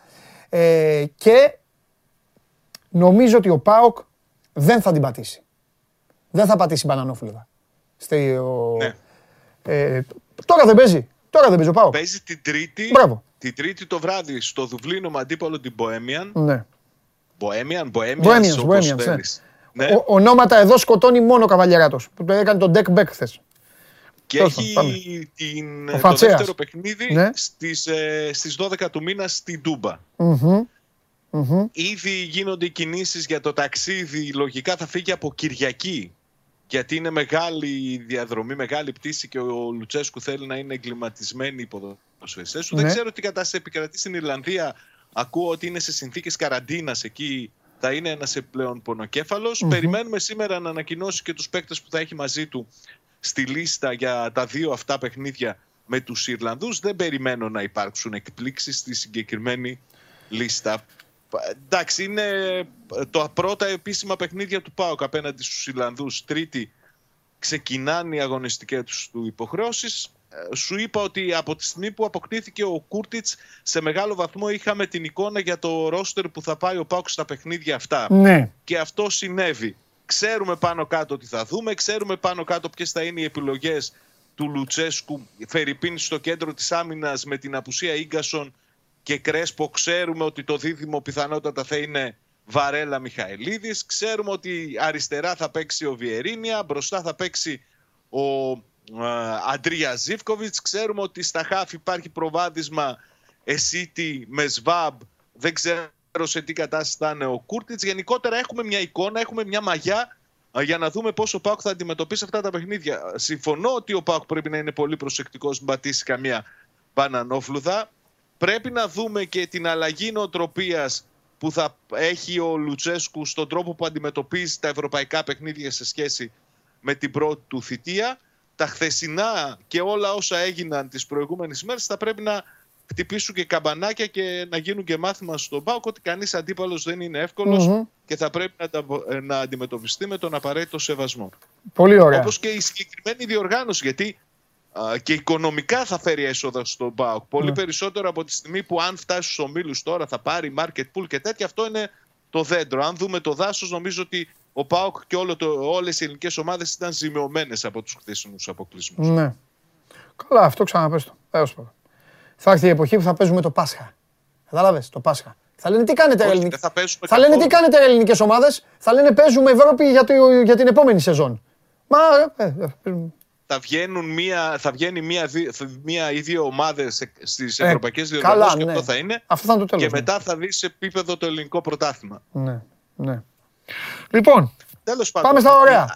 Πάμε στα Πάμε ωραία. στα μεταγραφικά. Η Νόριτς, όχι, άσε μεταγραφές. Μετά οι μεταγραφές. Πρώτα να μου πεις για την Νόριτς. Τι γίνεται; Κοίταξε, υπάρχουν πληροφορίες και σ- πηγάζουν εδώ, τις είδαμε από την Πορτογαλία. Πηγάζουν και από την Αγγλία. Α, η Νόριτς ετοιμάζει, λένε, πρόταση 8 συν 3 εκατομμύρια αυτή τη φορά για το ΠΑΟΚ. Δηλαδή από τα 7 συν 2 ανέβηκε στα 8 συν 3 α, για να δελεάσει τους ανθρώπους του ΠΑΟΚ να δώσουν το OK στην παραχώρηση του Τζόλι. Μμμ. Το θέμα είναι ότι αυτή τη φορά βγαίνουν και λεπτομέρειες που αφορούν την προσφορά που θέλει να κάνει στον ίδιο τον ποδοσφαιριστή. Μιλάμε για συμβόλαιο 4 ετών μέχρι το 2026 με αποδοχές 1,5 εκατομμύριο το χρόνο. Αν δεν ξεμυαλιστεί ο Τζόλης, αυτή τη φορά νομίζω δεν θα ξεμυαλιστεί ποτέ να ξέρεις. Πολύ μεγάλο συμβόλαιο για τον ποδοσφαιριστή. Ναι, αν ισχύουν Είναι αυτά. μέσα σε όλο αυτό το, το πλαίσιο ότι η Νόρις θα τεινάξει την μπάγκα στον αέρα για να τον αποκτήσει. Βέβαια, επί του πρακτέου, σου είπα και χθες, υπάρχουν δύο προτάσεις που έχουν απορριφθεί. Η πρώτη ήταν ε, αυτό που είπες εσύ χαρακτηριστικά ότι έριξαν άδεια για να πιάσουν γεμάτα 4 εκατομμυρίων. Ε, αυτό ήταν έτσι. Πήγαν στα 7. Το ντύνουν ωραία με μπόνους άλλα δύο. Δεν ξέρω πόσο ικανοποιημένος μπορεί να είναι ο Πάοκ από μια τέτοιου είδους πρόταση. Κοντά στα 12 εκατομμύρια νομίζω το συζητάει. Και το συζητάει με μεγάλο ενδιαφέρον. Α δούμε. Ε, τι τώρα θα πάει, γίνει ε, πάει, πάει για 11 μου είπες. Ε, εντάξει τώρα. ε, ε, Ναι, αλλά είναι επίσημη πρόταση, είναι φημολογία από την Ναι. Αγγλία. Αυτό είναι που πρέπει να επιβεβαιωθούμε. Από τον Πάουκ δεν βγαίνει τίποτα προς τα έξω. Από τον Πάουκ έχουν στο μυαλό τους τι θα γίνει στην περίπτωση που δεν προκύψει τελικά παραχώρηση Τζόλι το καλοκαίρι. Με την άποψη θα μείνει ο ότι Τζόλης και δεν θα πάρουν Ναι. εξτρέμ. θα πρέπει να είναι προσγειωμένος ο ίδιος ο ποδοσφαιριστής. Γιατί σου λέω ότι ακούγονται φοβερά νούμερα, Ναι, γίνεται πολύ μεγάλος δώρος ναι. και μιλάμε για ένα παιδί 19 χρονών. Έτσι. Σωστά. Πολύ εύκολα μπορεί να, να τρελαθεί και να βάλει τα μυαλά πάνω από το κεφάλι. Σωστά. Θα πρέπει να δουλέψουν ε, γι' αυτό και ο ίδιος και οι εκπρόσωποι του και ο Λουτσέσκου και όλοι. Και όλος ο, ο οργανισμός σε περίπτωση που μείνει. Εγώ πιστεύω ότι έτσι όπως τα ακούω δεν θα μείνει. Πιστεύω ότι έτσι όπως τα ακούω και γνωρίζοντας και τον τρόπο που λειτουργούν οι Άγγλοι θα τον πάρουν τον Τζόλι. Και θα είναι στην Όριτ. Ε, και θα Έχω είναι. και εγώ αυτή την εντύπωση. Ναι. Θα είναι έκπληξη για μένα. Και πρεμιέρα θα παίξει με τη Λίβερπουλ. Όχι ο Τζόλη, ο Γιανούλη. Στο Νόριτ. Γιατί φημίζεται το Νόριτ, ξέρεις; Όχι, για πες. Έχει την καλύτερη μουστάρδα στην Αγγλία. Ναι. Κάτι σαν Εδώ. την Τιζόν στη Γαλλία. Εδώ θα σας μαθαίνω, ναι. Θα σας μαθαίνω εκεί. Και πάμε να παίξουμε τώρα με, τόσα, με τόσα προβλήματα. Και χάσαμε και από τη χέρτα. Τέλος πάντων. Αυτά είναι δικά μου. Λοιπόν. Ε, Πάρτι θα κάνει ο Γιαννούλης, να ξέρεις. θες να μην ξαναβγείς ποτέ σε αυτήν την εκπομπή; Όχι, θέλω να βγαίνω κάθε μέρα. Θέλω... Το όνειρό μου σου είπα ποιο είναι, να γίνω συμπαρουσιαστής. Ε, ε, έλα. Μήπως να πάρω το τραπέζι και να έρθω στη Θεσσαλονίκη; λοιπόν. Ε, μ, ωραία. Ωραία. Τι κάνει ο φίλος μου Τζοβίνκο; Έκανε προπόνηση έμαθα. Ναι, ε, κοίταξε, σου είπα ότι είναι μια υπόθεση της υπομονής. Ναι. Ακόμη και αν έχει συμφωνήσει σε μεγάλο βαθμό για τον τρόπο που θα λύσει το συμβόλαιό του, αν δεν καθοριστούν και οι τελευταίες λεπτομέρειες, αν Ναι. δεν μπουν οι υπογραφές, αν δεν πάρει στο χέρι του την, ελευθερία, το, την ελευθέρωση του που λέγανε παλιά, νομίζω ότι θα πρέπει να περιμένουμε ε, να μην είμαστε σίγουροι για τίποτα.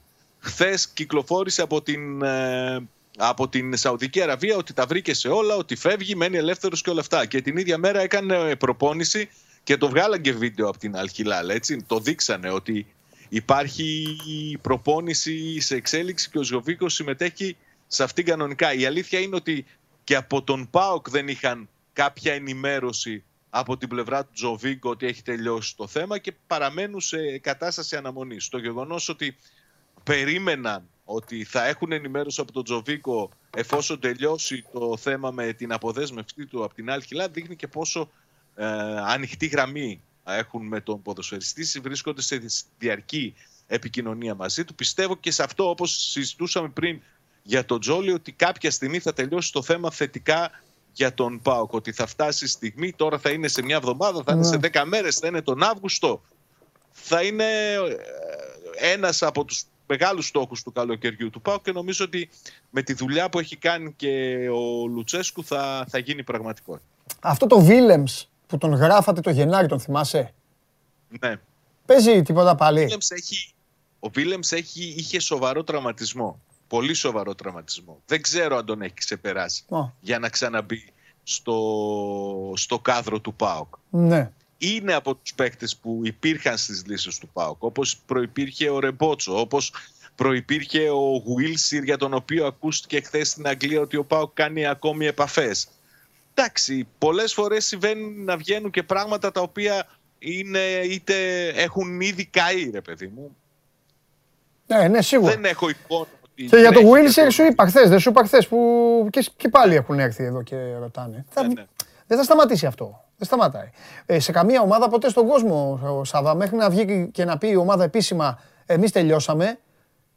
Στην Ελλάδα πρώτα απ' όλα το ξέρεις καλά ότι λένε οι ομάδες εμείς τελειώσαμε και ο κόσμος συνεχίζει να ρωτάει. Αλήθεια είναι αυτό. Και, Και, να σου πω και ο τύπος να- πάντα για την γράφει, περίπτωση ο του τύπος, Άκλου, ο τύπος μετά κεφαλαίο, πάντα γράφει ότι ναι, μπορεί να είπαν ότι τελείωσαν, αλλά στη Ζουαζιλάνδη γράφουν ότι υπάρχει ενδιαφέρον για τον τάδε. Ε, αυτό δεν, Και δεν όχι τελειώνει. μόνο αυτό, οι τελειώνει. μεταγραφές τελειώνουν όποτε τις αποφασίσει να τις τελειώσει ο Ιβάν Σαββίδης και τέτοια, ξέρεις. Ναι, τα άρθρα Ναι. που θα βγουν. Σωστό. Πάντως για το, για το Wilson να σου πω ότι α, το χειμώνα ο Πάοκ προσπάθησε, έκανε συζητήσεις μαζί του. Ήταν πολύ μεγάλες οι απαιτήσεις του. Κρίθηκαν απαγορευτικές από το Πάοκ. Αυτός άφηνε ανοιχτό το ενδεχόμενο να πάει να παίξει οπουδήποτε γιατί είχε μείνει χωρίς ομάδα όταν έφυγε από τη West Ham. Βρήκε την Bournemouth, έπαιξε εκεί έξι μήνες, νομίζω είχε σε 17 συμμετοχές δύο γκολ και μία assist. Έμεινε και πάλι ελεύθερος. Δεν ξέρω κατά πόσο έχουν αλλάξει τα δεδομένα εκτός του γεγονότος ότι έβαλε και έξι μήνες ενεργού ποδοσφαίρου στη, στην καριέρα του για να, σε σχέση με τις απαιτήσεις του. Ε, Είναι απέκτης της Βάσερμαν όπως είναι και ο Τζόλης. Δεν ξέρω κατά πόσο αυτά τα δύο μπορεί να συνδέονται και μέσα στις συζητήσεις που γίνονται για τον Τζόλι, γιατί πιστεύω ότι στην πραγματικότητα οι εκπρόσωποι του Τζόλι φέρνουν και τις προτάσεις της Νόριτς. Ε, Ε, αν ναι, τίθεται, βέβαια. θέμα, τίθεται θέμα για τον Άγγλο. Αν θα το περιμένω και αυτό. Δεν, δεν έχω κάτι να, να αποκλείσω ή κάτι να επιβεβαιώσω στην περίπτωση. Ωραία. Επιμένει σε αυτό και θα σε αφήσω με αυτό, σε αυτό το ανοιχτό παράθυρο που έχεις αφήσει εδώ και πε- πενάμιση μήνα, πόσο, πριν το γύρο καν, για τον τερματοφύλακα. Επιμένω, ναι. Εντάξει. Επιμένω γιατί σου είπα ότι υπάρχουν μάνατζερ που προτείνουν συνεχώς τερματοφύλακες στον ΠΑΟΚ. Μμμ. Ναι. Ωραία. Και να έχεις τις κεραίες σου εντωμένε γιατί όσο τώρα είναι ανοιχτά τα μεταγραφικά, όλους τους παίκτες που έχει η Αλχιλάλ και με τους οποίους συνεργάστηκε ο Λουτσέσκου θα σου, θα σου τους κουβαλάνε στον Πάοκ. Έχω παράδειγμα. Για πες. Ένας κολοβιανός μέσος και μάλιστα αρκετά ποιοτικός ο Κουέγιαρ Ναι. ακολούθησε λένε τον λογαριασμό του ΠΑΟΚ στο Instagram. Ο, ο, ο, ο, ο Γκουστάβο Κουέγιαρ. Ναι. Τι έκανε; Ακολούθησε το λογαριασμό του ΠΑΟΚ στο Instagram. Α, και Έγινε- ο- όποιος ακολουθεί κλείνει κιόλας. Κοίταξε, τώρα αυτό μπορείς να το εξηγήσεις με πολλούς τρόπους. Εντάξει, βρε, είναι ο... Τσέσκου. Ναι. Δεύτερο, ότι μιλούσε με τον Τζοδίκο και του είπε: Ξέρεις, εγώ έχω κλείσει εκεί, θα πάω να παρακολουθείς τι γίνεται. Τώρα Ναι. το να είναι και μεταγραφή. Εντάξει, ως σενάριο φυσικά και θα παίξει. Ε, δεν σου είπα εγώ, Λίγο- πρόσεχε. Πρόσεχε, σου λέω. Όλοι. Όλοι οι Αλχιλάλ στον Πάοκ. Φιλιά. Όλοι άλλοι. Φιλιά. Καλή συνέχεια. Τα λέμε. Καλό καλοκαίρι σε Και όλους. εσύ, εσύ, εσύ. Τις βουτιές πρόσεχες. Χαλκιδική. Έλα, φιλιά. Λοιπόν, αυτά είναι στον ε, ΠΑΟΚ. Κινεί το ΠΑΟΚ με ρεμέδια του, με, με ρεμέδια. Ε, δύο-τρεις κινήσεις είναι ακόμα και θα είναι, και θα είναι έτοιμος. Λοιπόν, για πάμε. Ολυμπιακό. Πάμε Ολυμπιακό. Έλα, Ολυμπιακό. Έλα, Ολυμπιακό.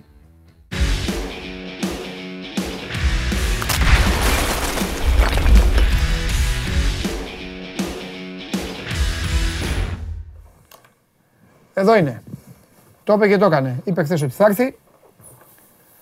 Έλα, εδώ να πούμε για τον Ολυμπιακό τίποτα. Γιατί, Για τον μπλουζάκι το όπως- τρομερό που όπως- φορά, θα πούμε τίποτα. Είπα Εμείς, εγώ. εμείς μπορούμε να έχουμε κάτι Είπα, τέτοιο. Είπα, φοβερός. Μας κάνεις ένα δώρο. Άμα ναι, αυρό σου Ναι. τέτοιο. Καταπληκτική. Ε, George Best. ναι. Ο Ολυμπιακός και ο Πάοκ μείνανε. Στενοχωρήθηκα ειλικρινά. Στο Εγώ λέω είμαι- ειλικρινά. Εγώ είμαι, καλώς, εγώ είμαι ε, λίγο της άποψης και ότι για ο- τους ο δύο. καθένας, ε, Ότι παίρνει αυτό που. ναι.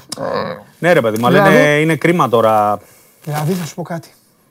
Είχα κόψει, επειδή κόβεται, νομίζω έχουν και πολλοί τέτοιοι, είχα, είχα κόψει την τηλεόραση στη μέση και τα είχα και τα δύο και τα βλέπα. Ναι. Δεν έβλεπα διαφορά στην προσπάθεια. Ήταν πολύ ωραίο αυτό, πολύ γοητευτικό. Προσπαθούσε μια ομάδα, προσπαθούσε και η άλλη. Εντάξει, ο Άρης την είχε βάλει και τη χτύπαγε σαν τα πόδι κάτω κάποια στιγμή. Η ΑΕΚ απίβδησε με αυτά τα, τα χαμένα εκεί του Αραούχο στο πρώτο ημίχρονο και αυτά. Στο δεύτερο ήρθε αυτή η κούραση όλο αυτό. Δεν σταμάτησε όμως. Το πήγε στο 100. Ο Άρης το πήγε στο 120. Το πήγανε. Αλλά εντάξει, στο τέλος... θε- Κοίτα. Στην ΑΕΚ μπορείς να πεις ότι ο καθένας παίρνει αυτό που του αξίζει. Γιατί έβαλε το χεράκι της η ΑΕΚ. Άθλιο δεύτερο ημίχρονο εκεί. Συμπεριφορά λίγο περίεργη και με τις μεταγραφές της και με αυτά. Και πέναλτι χειρότερα από ότι να χτύπαγε ο μικρός ο γιος σου. Είναι και- Ο Άρης- και δείγμα άγκους. Ο Άρης δεν το Στα άξιζε πέναλτι. ρε φίλε. Ο Άρης να αποκλειόταν στα πέναλτι. Ναι. Αν αποκλειόταν. Καταλαβες. Ο Άρης Μπο- Και με 10 έχανε πράγματα. Αλλά στο τέλος τι να κάνουμε. This is football. Ναι. Και οι άλλοι ψυχούλα έχουν αδερφούλη μου. Και οι Αστάνα και οι Βελές. Παλέψανε. δεν Μανούλα λέω, τους δεν γέννησε. λέω. Τι να κάνουμε; Ε, εγώ, επειδή είδα περισσότερο το παιχνίδι της ΑΕΚ, έτσι, Ναι. για να πω μια κουβέντα μιας και την ανοίξαμε, είδα σαν να θέλει, αλλά ακόμα να μην μπορεί Ναι, να καλά, μην έχει ξεκάθαρα, λειτουργήσει ναι. ως ομάδα, δηλαδή να μην έχει περάσει ο Μιλόγεβιτς αυτά που θέλει. Ε, ναι, τα άλλαξε και και δεν είναι απότομα. ότι δεν παλέψανε. Επίσης, Ναι, ρε, παλέψανε. είναι ξεκάθαρο ότι έχει και ψυχολογικό θέμα δηλαδή με το άγχος. Ναι. Αν ήταν λίγο πιο άνετη, με λίγο καλύτερη αυτοπεποίθηση, θα είχαν βάλει και δύο και τρία γκολ. Εδώ το μετέφερε το άγχος. Εδώ το μετέφερε που λέ, λες ο προπονητής καινούριο είναι, δεν μας έχει αυτά. Ναι. Ο άνθρωπος είχε άγχος. Στην παράταση ο Μιλόγεβιτς ήταν άσπρος, μέσα στο άγχος. Θα σου πω κάτι και θα σου το πω σοβαρά. Γιατί μου το μετέφερε ένας καλός φίλος. Ε, βέβαια μου το είπε χιουμοριστικά. Αλλά μου λέει: Έχουμε φτάσει σε ένα επίπεδο που ο Ολυμπιακός κοντεύει στα πρώτα προκριματικά να κατεβάζει αναπτυξιακή ομάδα Ναι. και να περνάει. Ναι. Γιατί έχει καλή δομή Ναι. σαν ομάδα. Ναι, και ναι. παίξανε 6-7 παιδιά Ναι, ναι. 18 χρονών. Ναι. Αλλά είναι η ομάδα. Έχει καλή δομή, έχει αρχή και τέλος. Ε, ε, Έχει είναι- περάσει ο προπονητής αυτά που θέλει. Ναι, ρε, είναι και σημαντικό Και- Το, το, το εγκεφαλικό σκέλος. Είναι σημαντικό να παίζει ο άλλος και να λέει ε, κάτι θα γίνει, θα κερδίσουμε. Κάτι θα γίνει, θα κερδίσουμε. Ναι. Κάτι θα συμβεί, θα περάσει ένα περιστέρι, θα πάει μπαλά πάνω του και θα μπει γκολ. Κάτι. Αυτό είναι πολύ σημαντικό. Και το μεταφέρεις και στον αντίπαλο. Τέλος πάντων, την έκανε τη δουλίτσα του Ολυμπιακός. Τώρα το θέμα είναι άλλο. Για να, να, να, να τα πάρουμε λίγο με τη σειρά. Να, να πάμε τελευταία στο Λουντογκόρετς, λέω εγώ σήμερα. Ναι, ό,τι θες. Ε, να τελειώσουμε από αυτό που λέγαμε χθες. Ε, του τερματοφύλακα. Θα βάλει το, το Λογικά Τζέχο, το έτσι. Τζέχο, ναι. ναι. δεν γίνεται. Άμα δεν τον υπάρχει και τζάμπα θα λέμε μετά. Σωστά. Ε, με τον Καμαρά τώρα τι παίζει; Πιστεύεις θα, θα δικαιωθεί το προμηνών podcast που κάναμε που είπες ότι ο πρώτος, βέβαια δεν είναι έφυγε ο Σα, αλλά τότε είχες πει ότι ο πρώτος στην κούρσα είναι ο Καμαρά. Ναι. Θέλει αυτός. Θέλει. Δηλαδή, δι- Κοίτα να δεις. γουστάρει. Ε, ο Καμαρά είναι ένα παιδί το οποίο θεωρεί ότι ήρθε η ώρα να φύγει. Οκ. Ωστόσο, απ' την άλλη, αν έλεγες του Μαρτίνς από αυτούς που είναι να φύγουν, ποιος θες να μείνει άλλο ένα χρόνο, θα σου έλεγε αν μπορεί να μείνει, θέλω τον Καμαρά Και ο Καμαρά το ξέρει αυτό. Ναι. Απ' την άλλη, έχει φτάσει το παιδί σε μια ηλικία, σε μια πορεία ε, Ναι. και σε μια εξέλιξη Ναι. που αν φέρει μια πρόταση 10, 12, 15, είναι πολύ καλά λεφτά για ένα παιδί που ο Ολυμπιακός πριν από τρία χρόνια τον πήρε ζερό, 500 χιλιάρικα. Ναι, ναι. Ε, απ' την άλλη, ο Καμαρά δεν παίρνει λίγα λεφτά αυτή τη στιγμή στον Ολυμπιακό. Έχει ένα πάρα πολύ καλό συμβόλαιο. Όχι ότι δεν θα πάρει περισσότερα Ε, αν αλλιώς πάει θα- στην Νάπολη. ε, δεν θα πήγαινε. Αλλιώς δεν είχε λόγο να Ε, πάει. ναι, τι. Θεωρώ ότι αν βρεθεί μια φόρμουλα με ικανοποιητικά λεφτά, ότι θα φύγει ο Καμαρά. Αλλά δεν μπορώ να βάλω και το χέρι μου στη φωτιά, γιατί βλέπεις ότι και στα μεταγραφικά και στις αφήξεις και στις αναχωρήσεις είναι τόσο ρευστά τα πράγματα και εξελίσσονται έτσι. Που λέμε τη μία μέρα παίρνει πρώτα το Διαμαντόπουλο και μας προκύπτει πρώτα ο Περπερίδης γιατί ήταν πιο εύκολη Έτσι. δική του Ναι, περίπτωση. ναι. Να σου πω, μια και είπες τώρα να πάμε και στα Μουστοκούλουρα. Ε, το, το Για λέγαμε Καμαρά έχει για και το- νεότερα έτσι, ότι Ναι. η Νάπολη ξαναμπαίνει κλπ. Αυτό, αυτό, αυτό θα σου πω. Επειδή είπαμε για τον Τζόλι προηγουμένως και αυτά. Ναι. Πόσα είναι ρε παιδί μου αυτά τα, τα λεφτά, πόσα πιστεύεις; Κοίτα, ο Ολυμπιακός ε, θεωρώ ότι ιδανικά θα ήθελε γύρω στα 15 εκατομμύρια. Οκ. Αν η Νάπολη του πει του Ολυμπιακού δηλαδή 15, τελείωσε. Ναι. Νομίζω ότι θα τελειώσει το θέμα με συνοπτικές διαδικασίες. Ναι. Ωραία, πάμε στα παζάρια. Από την άλλη, Με πόσα μην ξεχνάμε πιστεύεις; ότι είναι ένα περίεργο καλοκαίρι και τους ΠΑΟΚ ξεκίνησε από τα 12 Ολυμπιακούς και τον έδωσε 8. Αυτό σου λέω. Αν πάει στα Ε, 12, Πιστεύω ότι εκεί θα γίνει μια διαπραγμάτευση καλή, να κρατήσει κάποιο ποσοστό μεταπόλησης Ολυμπιακός και να γίνει. Γιατί όταν φτάσει ο παίχτης και, σου- και σου φέρει 12 και σου πει σου έφερα 12 και θέλω να φύγω, ε, μετά, μετά τι να του γκρινιάζει πει, και- κάτσε. Ε, θα βρεις έναν τρόπο να πεις θα κρατήσω και ένα ποσοστό μεταπόληση 10-15%. Μικρό παιδί 24 χρονών. Ε, θέλω, θέλω να πω ότι έχει πολλά χρόνια μπάλας μπροστά του. Μα σίγουρα. Οπότε να πεις Και άλλη ότι αν μεταγραφή. μετά από 2-3 χρόνια συνότι η Νάπολη τον κοιτάζει τον Ολυμπιακό γενικά σαν κλαμπ. Ναι. Είναι τυχαίο ότι παίζει εκεί ο Μανουλά. Πώς το κάνεις αυτό; Δεν είναι τυχαίο. Ποιο; Κάτι κάνει πάλι. Αυτοί μου το λένε, δεν ξέρω. Κάτι κάνει. Ε, μία φορά το μήνα είναι για το, για το καλό. Κάτσε, να το κλείσω. μη σε- Όχι, ρε, άστο, δεν πειράζει. Α, Εντάξει, δεν είναι τώρα. Ωραία. Όχι, να το κλείσεις. Λοιπόν, θα το κλείσω λοιπόν. Ε, τι ήθελα να πω; Πώς το κάνει του Σταύρου και δεν το κάνει εμένα; Τέλος πάντων, κάτι έχει Λοιπόν, φοβερό και δεν το. το, το κλείσαμε. Ναι, ναι, ναι. Λοιπόν, τι λέγαμε; Α, ε, είναι σε μια διαδικασία λοιπόν και ο Καμαρά και η Νάπολη να κοιτάζει τον Ολυμπιακό. Δεν είναι τυχαίο ότι έχει πάρει ας πούμε, ένα καράβι λεφτά το Μανολά. Δεν είναι τυχαίο ότι τώρα συζητάει μήπως πάρει δανεικό το φίλο μας τον τζιμικα Ξέρει ότι ο Ολυμπιακός είναι ένα μαγαζί το οποίο μπορεί να πάρει κάποιους παίχτες και αυτούς να τους δώσει υπεραξία. Ναι. Αν φτάσουμε σε καλά επίπεδα ικανοποιητικά χρημάτων, δηλαδή περάσει το δεκάρικο, θεωρώ ότι οι περισσότερες πιθανότητες είναι να γίνει το deal. Και μην ξεχνάμε ότι ο Ολυμπιακός ήδη τον αντικαμαρά τον έχει αποκτήσει. Ναι. Και εδώ- παίζει. Ναι.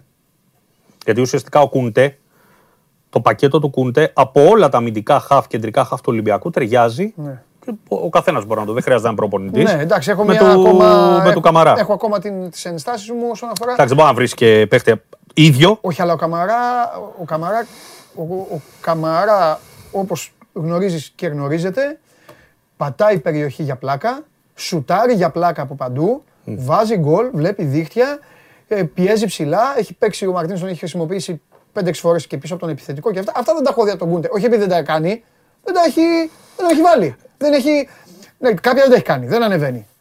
Είναι περισσότερο Κοίτα, pitbull, δεν με ανεβαίνει, κυνηγάει. δεν ανεβαίνει τώρα. Ναι.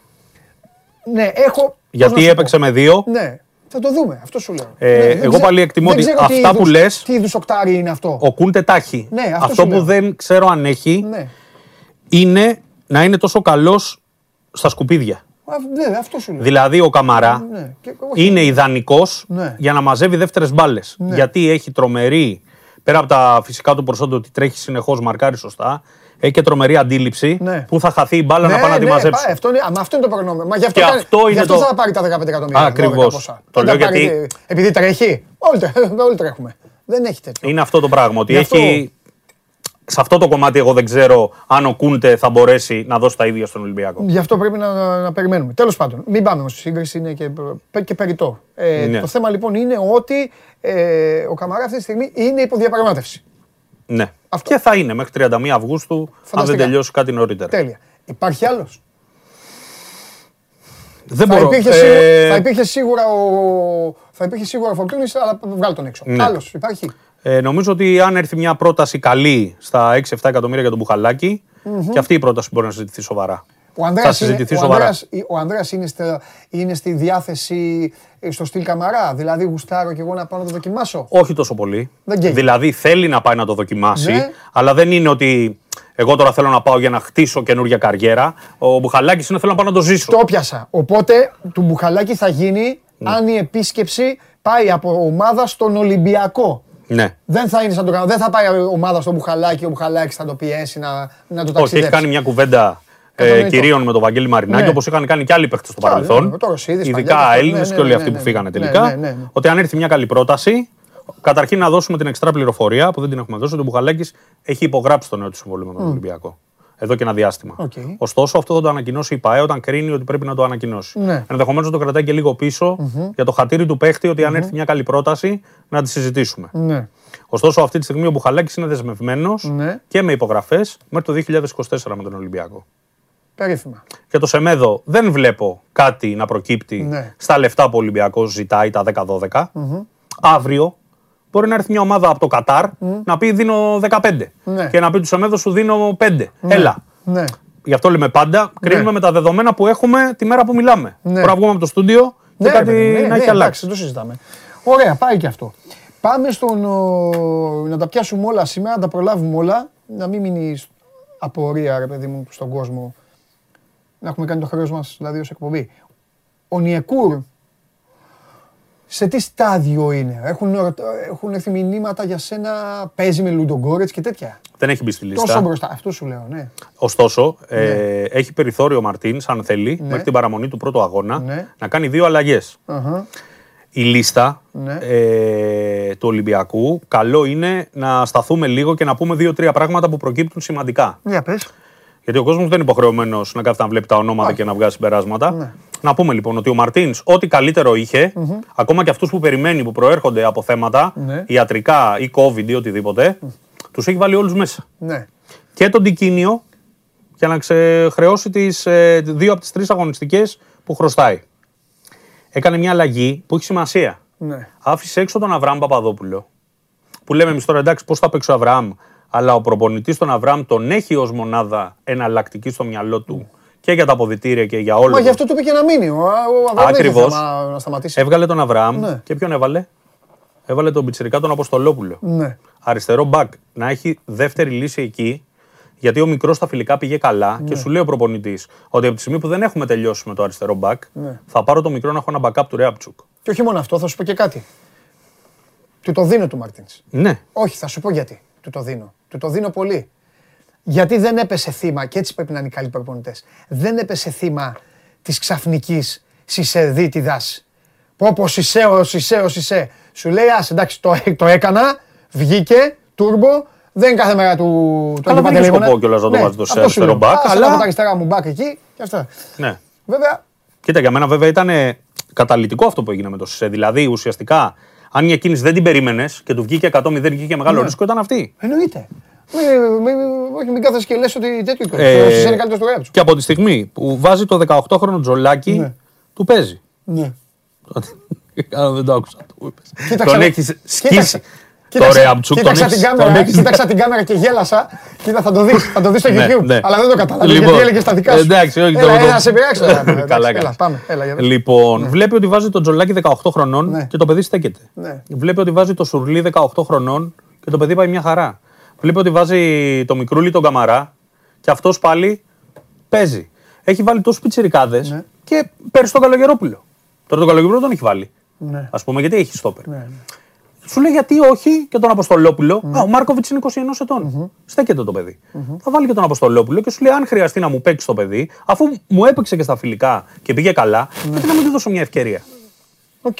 Μέχρι να έρθει, εννοείται ο βασικός, ο καλός αριστερός μπακ, Ναι. που ακόμα είναι Ολυμπιακός στις διαπραγματεύσεις. Ναι. Και εκεί τι γίνεται τώρα, γιατί υπάρχει αυτή η καθυστέρηση; Ε, είναι ακριβώς ότι έχει συμβεί Παντελή με όλες τις περιπτώσεις. Πέντε χαφ κοίταξε, του έκατσε ο Κούντε, πήρε τον Κούντε.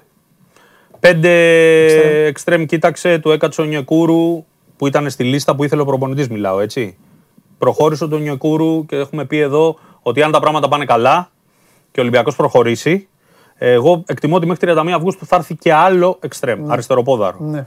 Γιατί ο προπονητής ήθελε και ένα παίκτη που να μπορεί να το παίξει και στο 10. Θυμάστε, το είχε πει Ναι, ναι, ότι ναι, ναι. θέλω να καλύψω την απουσία του Φορτούνη με ένα παίκτη ο οποίος να μπορεί να παίξει και στο πλάι και πιο εσωτερικά αν χρειαστεί. Λοιπόν, από εκεί πέρα με το αριστερό μπακ υπάρχουν διαπραγματεύσεις γενικώς. Υπάρχει ο Μπαμπαραχμάν που τον έχουμε πει εδώ και καιρό, που είναι όμως μια περίπτωση που μέχρι τώρα είναι πιο πάνω από τα χρήματα που ο Ολυμπιακός θέλει να, να δώσει. Είναι ο Μοχίκα που δεν είναι στις πρώτες επιλογές. Γιατί αν ήταν στις πρώτες επιλογές τον είχε κλείσει ο Ολυμπιακός. Ναι. Είναι ξεκάθαρο. Υπάρχει ο Ρέτσα επίσης, ο Πολωνός, ο οποίος είναι μια καλή περίπτωση, αλλά και αυτός ανήκει στην Αταλάντα.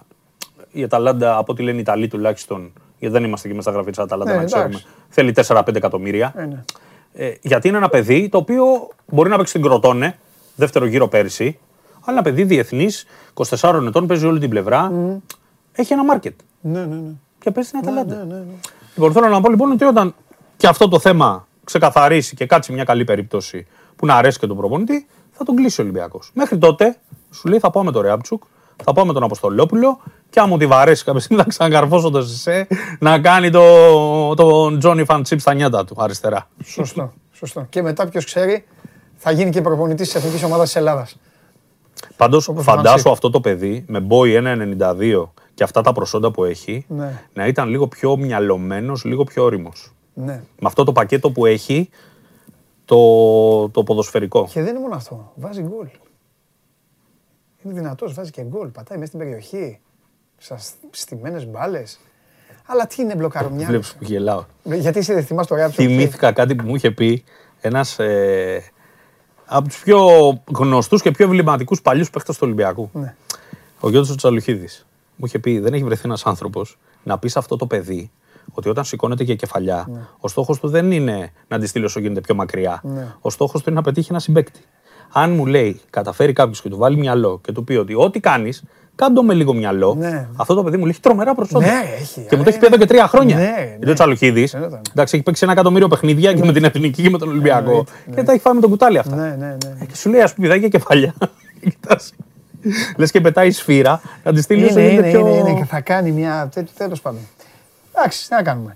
Ο, ε, ωραία, πες κάτι τελευταίο και σε αφήνω. Τι γίνεται με τους ασθενείς, οδηπόρους, αυτό εκεί. Κοίτα, με Τεστ, το, το, μάσκες.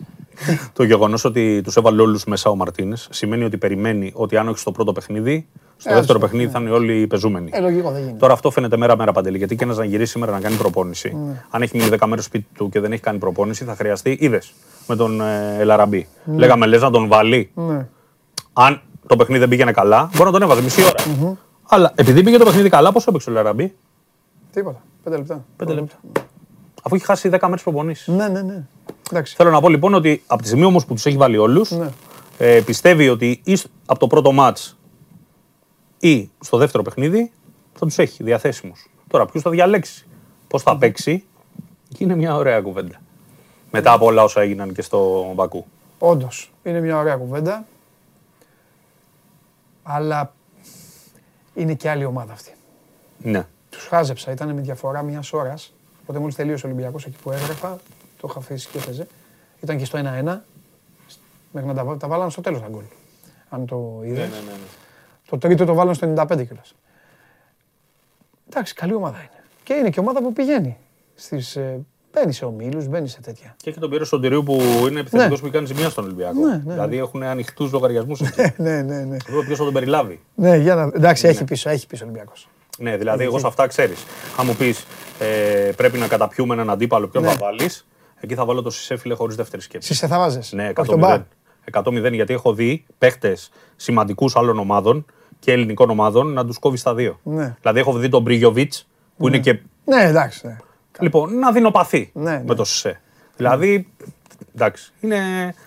Είναι Πώς το περίεργο. γυρίζει ο Σισε το παιχνίδι, ο γίγαντας εκεί που ήταν έλα Μα- έξω και μα αυτά. όλοι έχουνε τα Έτσι είναι η θετικά μπάλα, τους έτσι και είναι η τα μπάλα. αρνητικά τους. Όχι, έτσι είναι η μπάλα. Και ένα μάτς μπορεί να σε κάνει μάγκα. Και μία απόφαση του προπονητή μπορεί να είναι Καλά σκαδόρικη και ο μπορεί να Σισε. κάτι οτιδήποτε. Θεωρούσαμε και δεδομένο ότι θα είναι στον Ολυμπιακό και 1η Σεπτέμβρη.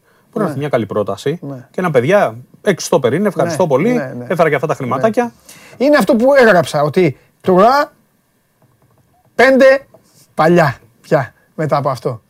Πέντε μπορεί να δώσεις εμείς άμα θες να έρθουμε Πέντε, και. μπράβο, πέντε για μας. Λοιπόν, φιλιά.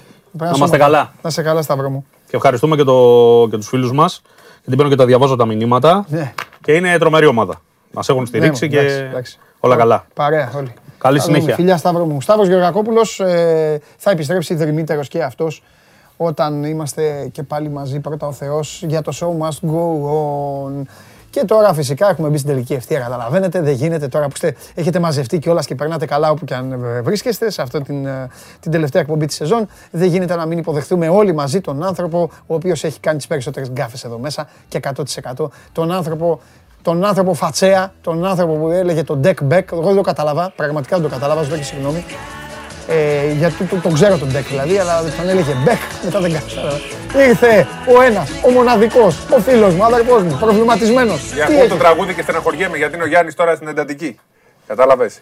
Και κάθε φορά που μπαίνω και ακούω το.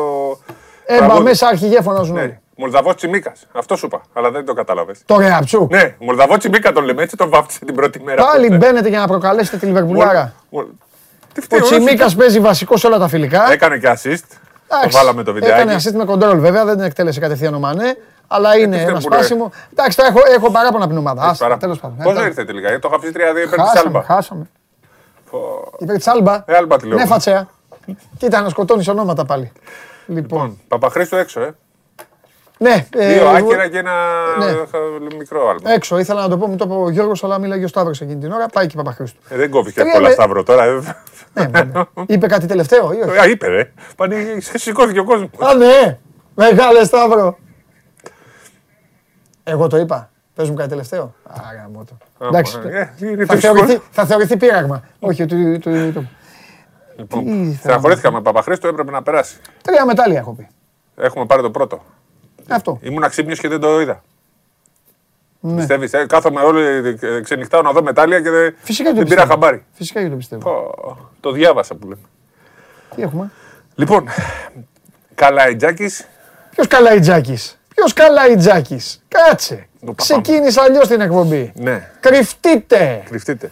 Αλλά σου Ελάτε έχω να θέμα- κάνετε με τα μεσονύχτια. Χάρη Σταύρου, πού είσαι, είσαι ακόμα σπίτι; Είναι- Ε, το ξέρω, είναι off, είναι off, είναι άρρωστος. Ε, περαστικά, Χαρούλη μου, περαστικά. Ξέχασα να στα δώσω χθες, τα στέλνω σήμερα. Αλλά συνεχίζω.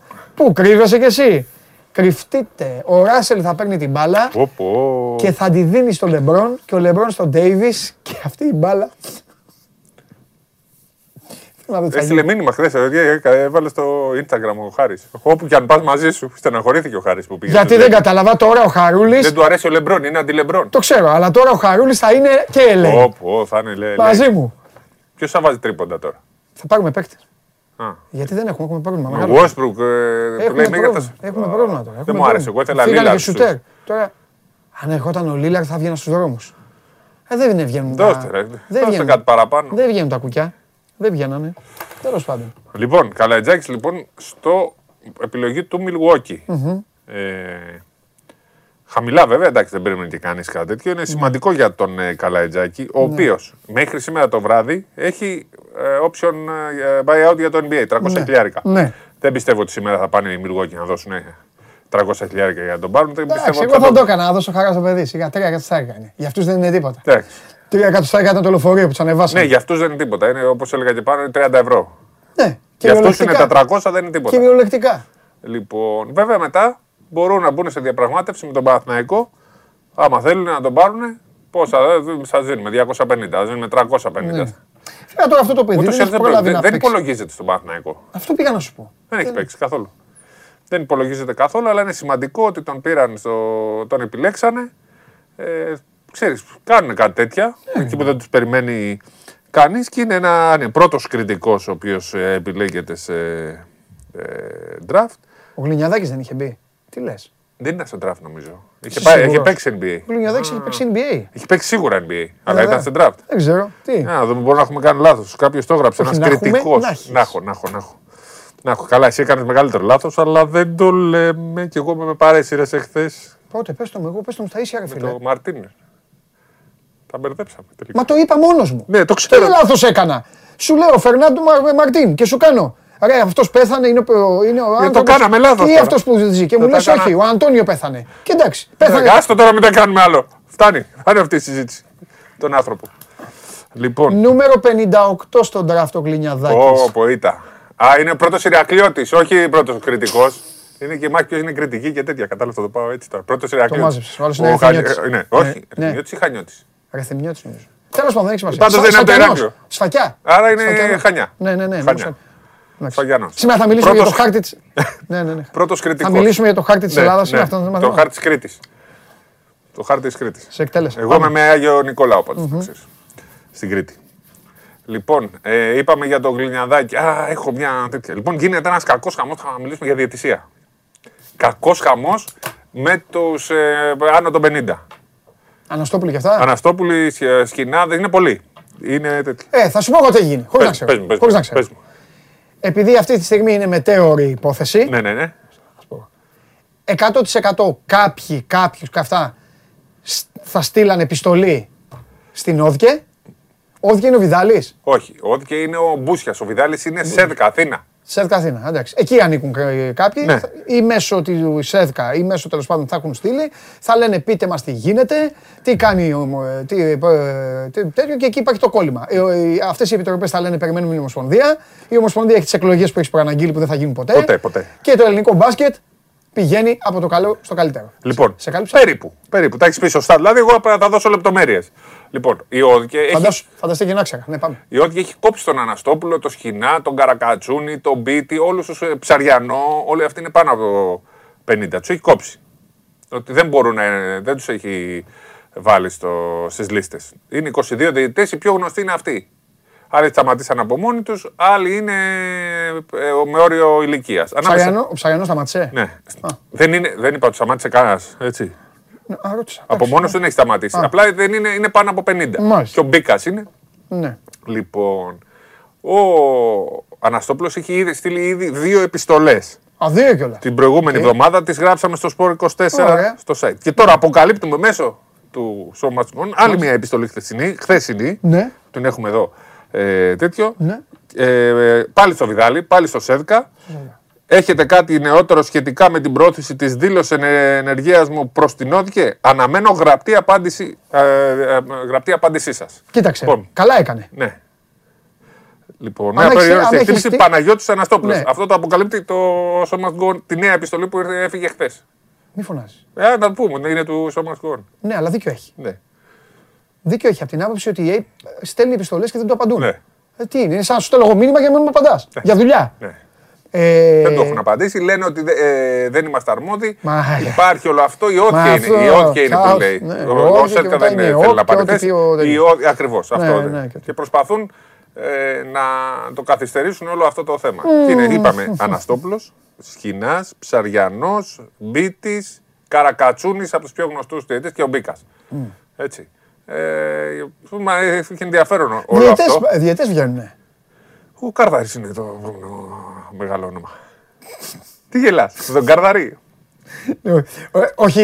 Είναι διεθνής, όχι- έπαιξε στο Ιρα- όχι τρίτη ειρωνικά. οργανώσεις. Με το ύφος σου γέλασα. Α, ε, Ήθελα να δω Με το ύφος εσένα. σου. Τάσο ξέρεις. Ναι. Λοιπόν, με, με ποιον γελάω. Αν γελάω με σένα ή με αυτόν.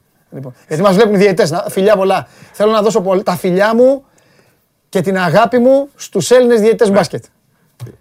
Εσύ Μας το- ενώνουν τον πολλά. Γκάρνταρ τον έβλεψε από μικρό. Τον Αντετοκούμπο, τον Θανάση τον έχεις ανακαλύψει όταν ήταν 19 χρονών. Τον Πολύ Γκίκα και σωστά. τον Σαλίστρο, εσύ Δεν τους κατάλαβες. έβλεπες. Και ο Γιάννης ήταν. Και ο Γιάννης ήταν δίπλα. ήταν για να σκουπίσει το παρκέ τότε. Ο Θυμάσαι Γιάννης. εγώ. Και ο Θανάσης, ε, και έλεγα στο Σμιγλή τότε ρε, εσύ του λέει αυτός δεν είναι παίκτη, είναι αμυντικό χαφ. Θυμάσαι. Είχε Μάρκαρε καταρκεί όλο τον κόσμο. αετό, τον αετό Αθηνών. Τον, του είχε αλλάξει. τα Γυρίσανε μάτι 25 πόντους και ο Θανάσης έκανε παγίδα και έκλεβε και την μπάλα στην πάσα. Απίστευτος φιλαθλητικός τότε. 18-19 Θα χρόνια. μας πιέσει το Αλτσχάιμερ τώρα; Και βλέπαμε. Σταμάτα τώρα, μην Ναι, αρχίσουμε. Γιατί θα παραπονηθεί κανένα από τον ε, τέτοιο ότι δεν τον ξεχάσαμε. Κατάλαβες. Από το φιλαθλητικό ή από τον αετό; Όχι, μην αρχίσουμε. Μην Παιδιά, αρχίσουμε όλοι, τα παλιά. ο- ο- εντάξει, όλοι καλά. Ε, εντάξει. Να, Λοιπόν. Να παρακολουθούσε Και- έσκα όταν εσύ και Ραφίνα. παρακολουθούσες Και Ραφίνα. Ωραίος. Αυτό. Εκεί. Τέλος πάντων, Κάτσε. λοιπόν. Α, όχι, δεν ήρθε μήνυμα. Α του διαιτέ ίσω. Λοιπόν, είναι σημαντικό άλλο. όμως αυτό γιατί. Ε, είναι- και σημαντικό απασχολεί και κατα- πάρα μα πολύ τον καταδεικνύει- μπάσκετμπολ. Διότι τι Αστείευεσαι. θα γίνει με τους διαιτητές. Αστείευεσαι. Μα, είναι το, μα συζητήθηκε και στο ΔΣ του ΕΣΑΚΕ. Και Μπράβο. φυσικά έχει να κάνει και με την, ε, και με την ΕΟΚ και με όλα αυτά. Ναι, ναι, Αυτές τις ακριβώς. ωραίες ιστορίες. Πότε θα γίνουν οι εκλογές, είπαμε; Είναι 12. Ε, α, δε, περίμενε. Εγώ δεν θα πω ποτέ Ναι, πότε ποτέ. θα γίνουν οι εκλογές. Μάλιστα. Εγώ απαντάω πότε έχουν οριστεί Ναι. οι εκλογές. Ναι. Οι εκλογές έχουν οριστεί στις 12 Σεπτέμβρη. Ναι. Δεν θα γίνουν εκλογές στις 12 Σεπτέμβρη. Ό,τι στοίχημα θέλετε. Εγώ. Πότε θα Έτσι. γίνει. Στις 12 Σεπτέμβρη του 2095. Οκ. Και μέχρι τότε θα είναι πρόεδρος ο Βασιλακόπουλος. Ναι. Όποιος είναι τέλος πάντων. Αφού Η αυτός διοίκηση είναι. πρωτοδικείου. Ε, α, Το πρωτοδικείο Ναι, ναι, αυτό ναι, ναι. ορίζει. Διοίκηση. Είπαμε, θα, θα του κάνουν αγωγή. Θα πηγαίνουν στο. Στο δικαστήριο. πρωτοδικείο. Θα Θα του βγάζει παίρνει- το Βασιλακόπουλο. θα Θα και- ξαναπηγαίνουν. Έτσι. Ε. Λοιπόν, ήρθαν μηνύματα ότι είσαι λέει αντικειμενικός. Σωστό. Πάντα ο Διαμαντόπουλος, να ξέρεις. Λοιπόν, κα- κάτι άλλο έχουμε; Τίποτα, έχει συναχωρηθεί ο κόσμος σου, σταματάει η εκπομπή. Πρέπει να μπουν όλοι τώρα να το κάνουμε σαν τους Ολυμπιακούς Αγώνες, να χορεύουμε, να φύγει και ο Μίσα πάνω. Ναι. Ο- Στη Μα- Τι- Στη Μοσχά. Ναι. Που έπρεπε- πού τα θυμάμαι. Έχουμε Μίσα Το να ρίξουμε θύμα πάνω. το- Ναι, λοιπόν, καλά. Ε, Πότε μα- ξαναγυρνάμε, είπατε, πότε ναι. έχει οριστεί. Γιατί ο κόσμος ρωτάει, μου στέλνουν μηνύματα. Τι θα κάνουμε χωρίς. Ε, θα δούμε, ρε φίλε, κάτσε λίγο να πάρουμε διανάσεις. Να ρε παίζετε φίλε, σε πας- επαναλήψεις. Να, να πας στο Λούρο, να κάνεις Ναι, δύο Λούρο, μπάνια, Λούρο. να κάνεις δύο Περιμένουν όλοι μπανάκια, πάρα. να κάνει. Δεν έχω κάνει ούτε ένα μπάνιο φέτος. Και εγώ δύο του, της- Τι δύο; πήγα να πω του τέτοιου, λοιπόν, του πισινού πήγα να πω, λοιπόν. Ε, λοιπόν, έλα.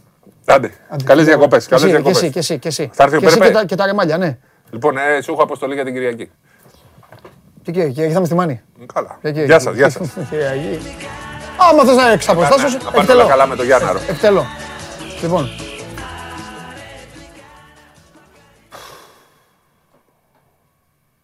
Έλα, πού είσαι; Έλα, ολοκλήρωσε. Ολοκλ... Ολοκλήρωσε και εσύ το έργο σου. Περιμένω το κάλεσμα. Έλα. Έλα. Τι έγινε; Έλα. Καλά πήγαμε σήμερα, ξέρεις. Σε χρονού. Και σε Ε, χρόνο. μπορούσαμε να έχουμε πάει και πιο γρήγορα, αλλά το κράτησα λίγο με το Σταύρο. Όχι, καλά Τώρα έκανε, έρχεται καλά το Σταύρο. έκανε. Όχι, Η ΑΕΚ ήρθε- έβγαλε και το διάγγελμα. Έγινα Αγναούτογλου λίγο για να καλύψω. Για να του πω Βαγγέλη μου, εντάξει, θα δει την εκπομπή Βαγγέλη, να του πω Βαγγέλη, σε κάλυψα λίγο. Εν τω μεταξύ, την ώρα που Δεν μπορώ. μίλαγες, χτύπησε το κινητό μου, ήταν ο Βαγγέλης. Μου έχεις στείλει και ένα ηχητικό στο WhatsApp, αλλά δεν πάω να το ακούσω τώρα. Και εγώ δεν μπορούσα να τον ακούω. Δεν ξέρω αν με ακούγε, εγώ δεν τον άκουγα σίγουρα και δεν ξέρω αν με πήρε και κατά λάθος. Έκανα βλακεία, έπρεπε να του πω στείλει ηχητικό. Ναι. Να το παίξω. Το- το- το- Ε, ένα- στο μικρόφωνο. Ναι, ναι, ένα διάγγελμα. Να πει λοιπόν αυτό δεν είναι η ΑΕΚ και αυτά. Λοιπόν. Εντάξει, εκτελέστηκες χθε. Εκτελέστηκα, ναι. Από τα 11 Κλαίνε το μεταξύ, λέει ακούω το σε μία ώρα όλα θα έχουν τελειώσει και θα κρίσω και τέτοια. λοιπόν, Λοιπόν. έλα, για πες. Ε, επειδή δεν έχει πράγμα Ε, παντελή μπράβο, τώρα, κατέβασε ένα το. ματσάκι Ω, έβγαλα, ναι. Εσύ είναι η Τσάρλι που έλεγε ο Τσάρλι. Ναι. Ε, Bundesliga 2, Καλζούι Ντάρμσταντ. Είναι η δεύτερη αγωνιστική μόλις. Ναι. Η μία ξεκίνησε πολύ καλά, κέρδισε 3-1. Η Ναι. Καλζούι, η Ντάρμσταντ έχασε. ναι. Στην πρεμιέρα είδα λίγο και τις μεταγραφές του πώς κινήθηκαν. Οι μεν έχουν ενισχυθεί, Ναι. η Ντάρμσταντ αποδυναμώθηκε. Γερμανία είναι. Βλέπω ανοιχτό παιχνιδάκι, full γκολάκια και κατέληξα στο over 3,5 που είναι σε αποδόσεις άνω του 2,90. Over 3,5 γκολ το, το match. Πάνω από 2,90. Φανταστικός. Καρ- Καρτούλα να το. Καρλσρούη Ντάρμσταντ, over 3,5. Οκ. Κύριος. Δυναμικός. Έρχομαι να φάμε. Καλά πήγαμε, ναι. Τελειώνουμε. Δώσε εδώ τα, Λοιπόν. τα τελευταία και φύγαμε. Αυτός ήταν και ο Γιώργος Περπερίδης, ε, η τελευταία πρόβλεψη για αυτήν ε, τη σεζόν. Όταν με το καλό, όταν γυρίσουμε, θα, θα βγει ο Τσάρλι εδώ να δώσει το ρεσιτάλ του. Λοιπόν, ε, αυτά ήταν, αυτά ήταν. Θα πω δύο πράγματα. Πριν πω δύο πράγματα όμως, καθίστε γιατί δεν είμαι και, μπορώ να κάνω και, να βάλω και αυτόν γκολ εγώ. Ε, αποτέλεσμα θα ήθελα, αποτέλεσμα στην ψηφοφορία, αποτέλεσμα στο Πολ. Ε, αποτέλεσμα στο Πολ. Αποτέλεσμα στο Πολ και ο Χρήστος με 46,5 με 46,5 ο Χρήστος κερδίζει στο νήμα ε, τα παιδιά Κιθάρα United και Σώμας Γκορών 46,5% 44,4% ο, ο Δημήτρης με το βίντεο του Κιέζα και ο Άρης βγήκαν τρίτη και τέταρτη. Ο Χρήστος Μακρύς λοιπόν παίρνει το μεγάλο δώρο, θα πάει δωρεάν διακοπές με μια φίλη, με την κοπέλα, με τη γυναίκα, με ένα φίλο, δωρεάν διακοπές στον Άφλιο, όλα πληρωμένα. Ο υπεύθυνος παραγωγής εκπομπής μας, ο Δημήτρης Ματίκας, θα το αναλάβει και θα το διεκπαιρεώσει και θα στείλει τον α, Χρήστο στην ημερομηνία που θα θέλει, θα επικοινωνήσει βέβαια και με το, ε, με το ξενοδοχείο. Ευχαριστούμε πάρα πολύ και ευχαριστούμε και το εμπορικό τμήμα βέβαια της 24 Media ε, που ενήργησε και ε, ε, και όχι βο- βοήθησε και καθάρισε για να έχουμε αυτό το πολύ ε, σπουδαίο δώρο εδώ στην α, εκπομπή αυτή. Συν όλα τα άλλα βέβαια, με, με μέρες Euro εδώ να ρέει άφθονη Coca-Cola και όλα τα υπόλοιπα. Λοιπόν, ε, πάει και αυτό. Ε, για το τέλος σας έχουμε ως ε, έκπληξη, ως χαιρετισμό, η συμμορία έφτιαξε ε, βρήκε άλλο έναν τρόπο εδώ να κοροϊδέψει βασικά εμένα και τους υπόλοιπους. Θα παίξουμε πολλές από τις ε, σκηνές που διαδραματίστηκαν κατά τη διάρκεια της εκπομπής και κάναμε τις γκάφες μας, έτσι. Ε, είναι ένα ε, εξάλεπτο, ένα εφτάλεπτο, το οποίο μπορείτε να το βλέπετε και να γελάτε με εμάς. Έτσι θα κλείσουμε, με χαμόγελο, με γέλια. Ε, θέλω να σας πω, ε, ο Χρήστος έχει μπει μέσα εντωμεταξύ στο YouTube και τους λέει ευχαριστώ, πανηγυρίζουν οι υπόλοιποι και όλα αυτά. Θέλω να σας ε, πω ε, ε, ένα πολύ μεγάλο ευχαριστώ προσωπικά γιατί ε, ήταν μια εκπομπή την οποία την στήσαμε εδώ στο Sport 24, εδώ στην 24 Media ε, σε μια εποχή πολύ ζώρικη, σε μια εποχή που δεν παίζονταν και πάρα πολλά, σε μια εποχή δύσκολη λόγω της πανδημίας. Προσπαθήσαμε και ο στόχος μας ήταν, και ο στόχος ο δικός μου, να είμαστε πάνω απ' όλα αδέκαστοι, σωστοί, δίκαιοι όσο γίνεται και να σας δίνουμε την ενημέρωση στο πιάτο, ό,τι μπορούμε, ό,τι προλαβαίνουμε, γιατί είναι και μια συγκεκριμένη ώρα που δεν είναι και η πιο εύκολη. Επίσης θέλω να σας πω ένα τεράστιο ευχαριστώ, γιατί εσείς όλοι βάλατε πλάτη για αυτή την εκπομπή, γιατί η εκπομπή δεν είναι βραδινή, ε, δεν στοχεύει δηλαδή σε όλους εσάς που θα ήσασταν αραχτοί στο σπίτι, οπότε θα είχατε αποκλειστικά και μόνο την άνεση της επιλογής, το βλέπω ή δεν βλέπω γιατί γουστάρω ή δεν γουστάρω, βγαίνουμε σε μια ώρα που είναι μεγάλος ο μπελάς ο επαγγελματικός σας, έχουμε πολλούς φοιτητές, έχουμε πολλούς μαθητές, έχουμε πολλούς ανθρώπους επαγγελματίες που δουλεύετε εκείνη την ώρα και προσπαθήσετε να κλέψετε χρόνο για να ακούσετε εμένα, να δείτε τα παιδιά εδώ που έρχονται και σας ε, λένε ό,τι σας λένε. Οπότε εσείς στηρίζετε την εκπομπή. Σας είχα πει από την πρώτη στιγμή ότι ο στόχος μου ήταν να περάσω εγώ καλά. Σας το έλεγα να σας ε, πειράξω. Οπότε σας ευχαριστώ γιατί πραγματικά πέρασα πάρα πολύ καλά. Οπότε ε, επειδή δεν θα τον δείτε τον coach κλασικά να φεύγω στην ε, κάμερα στο γενικό πλάνο, τον έβαλα εδώ δίπλα μου γιατί θα παίξει το, θα παίξει το βίντεο και μετά θα παίξουν ε, οι τίτλοι. Ε, θέλω να σας ευχηθώ λοιπόν να περνάτε καλά, να είστε προσεκτικοί γιατί είναι λίγο δύσκολη η καιρή με τον ε, κορονοϊό και με όλα τα υπόλοιπα.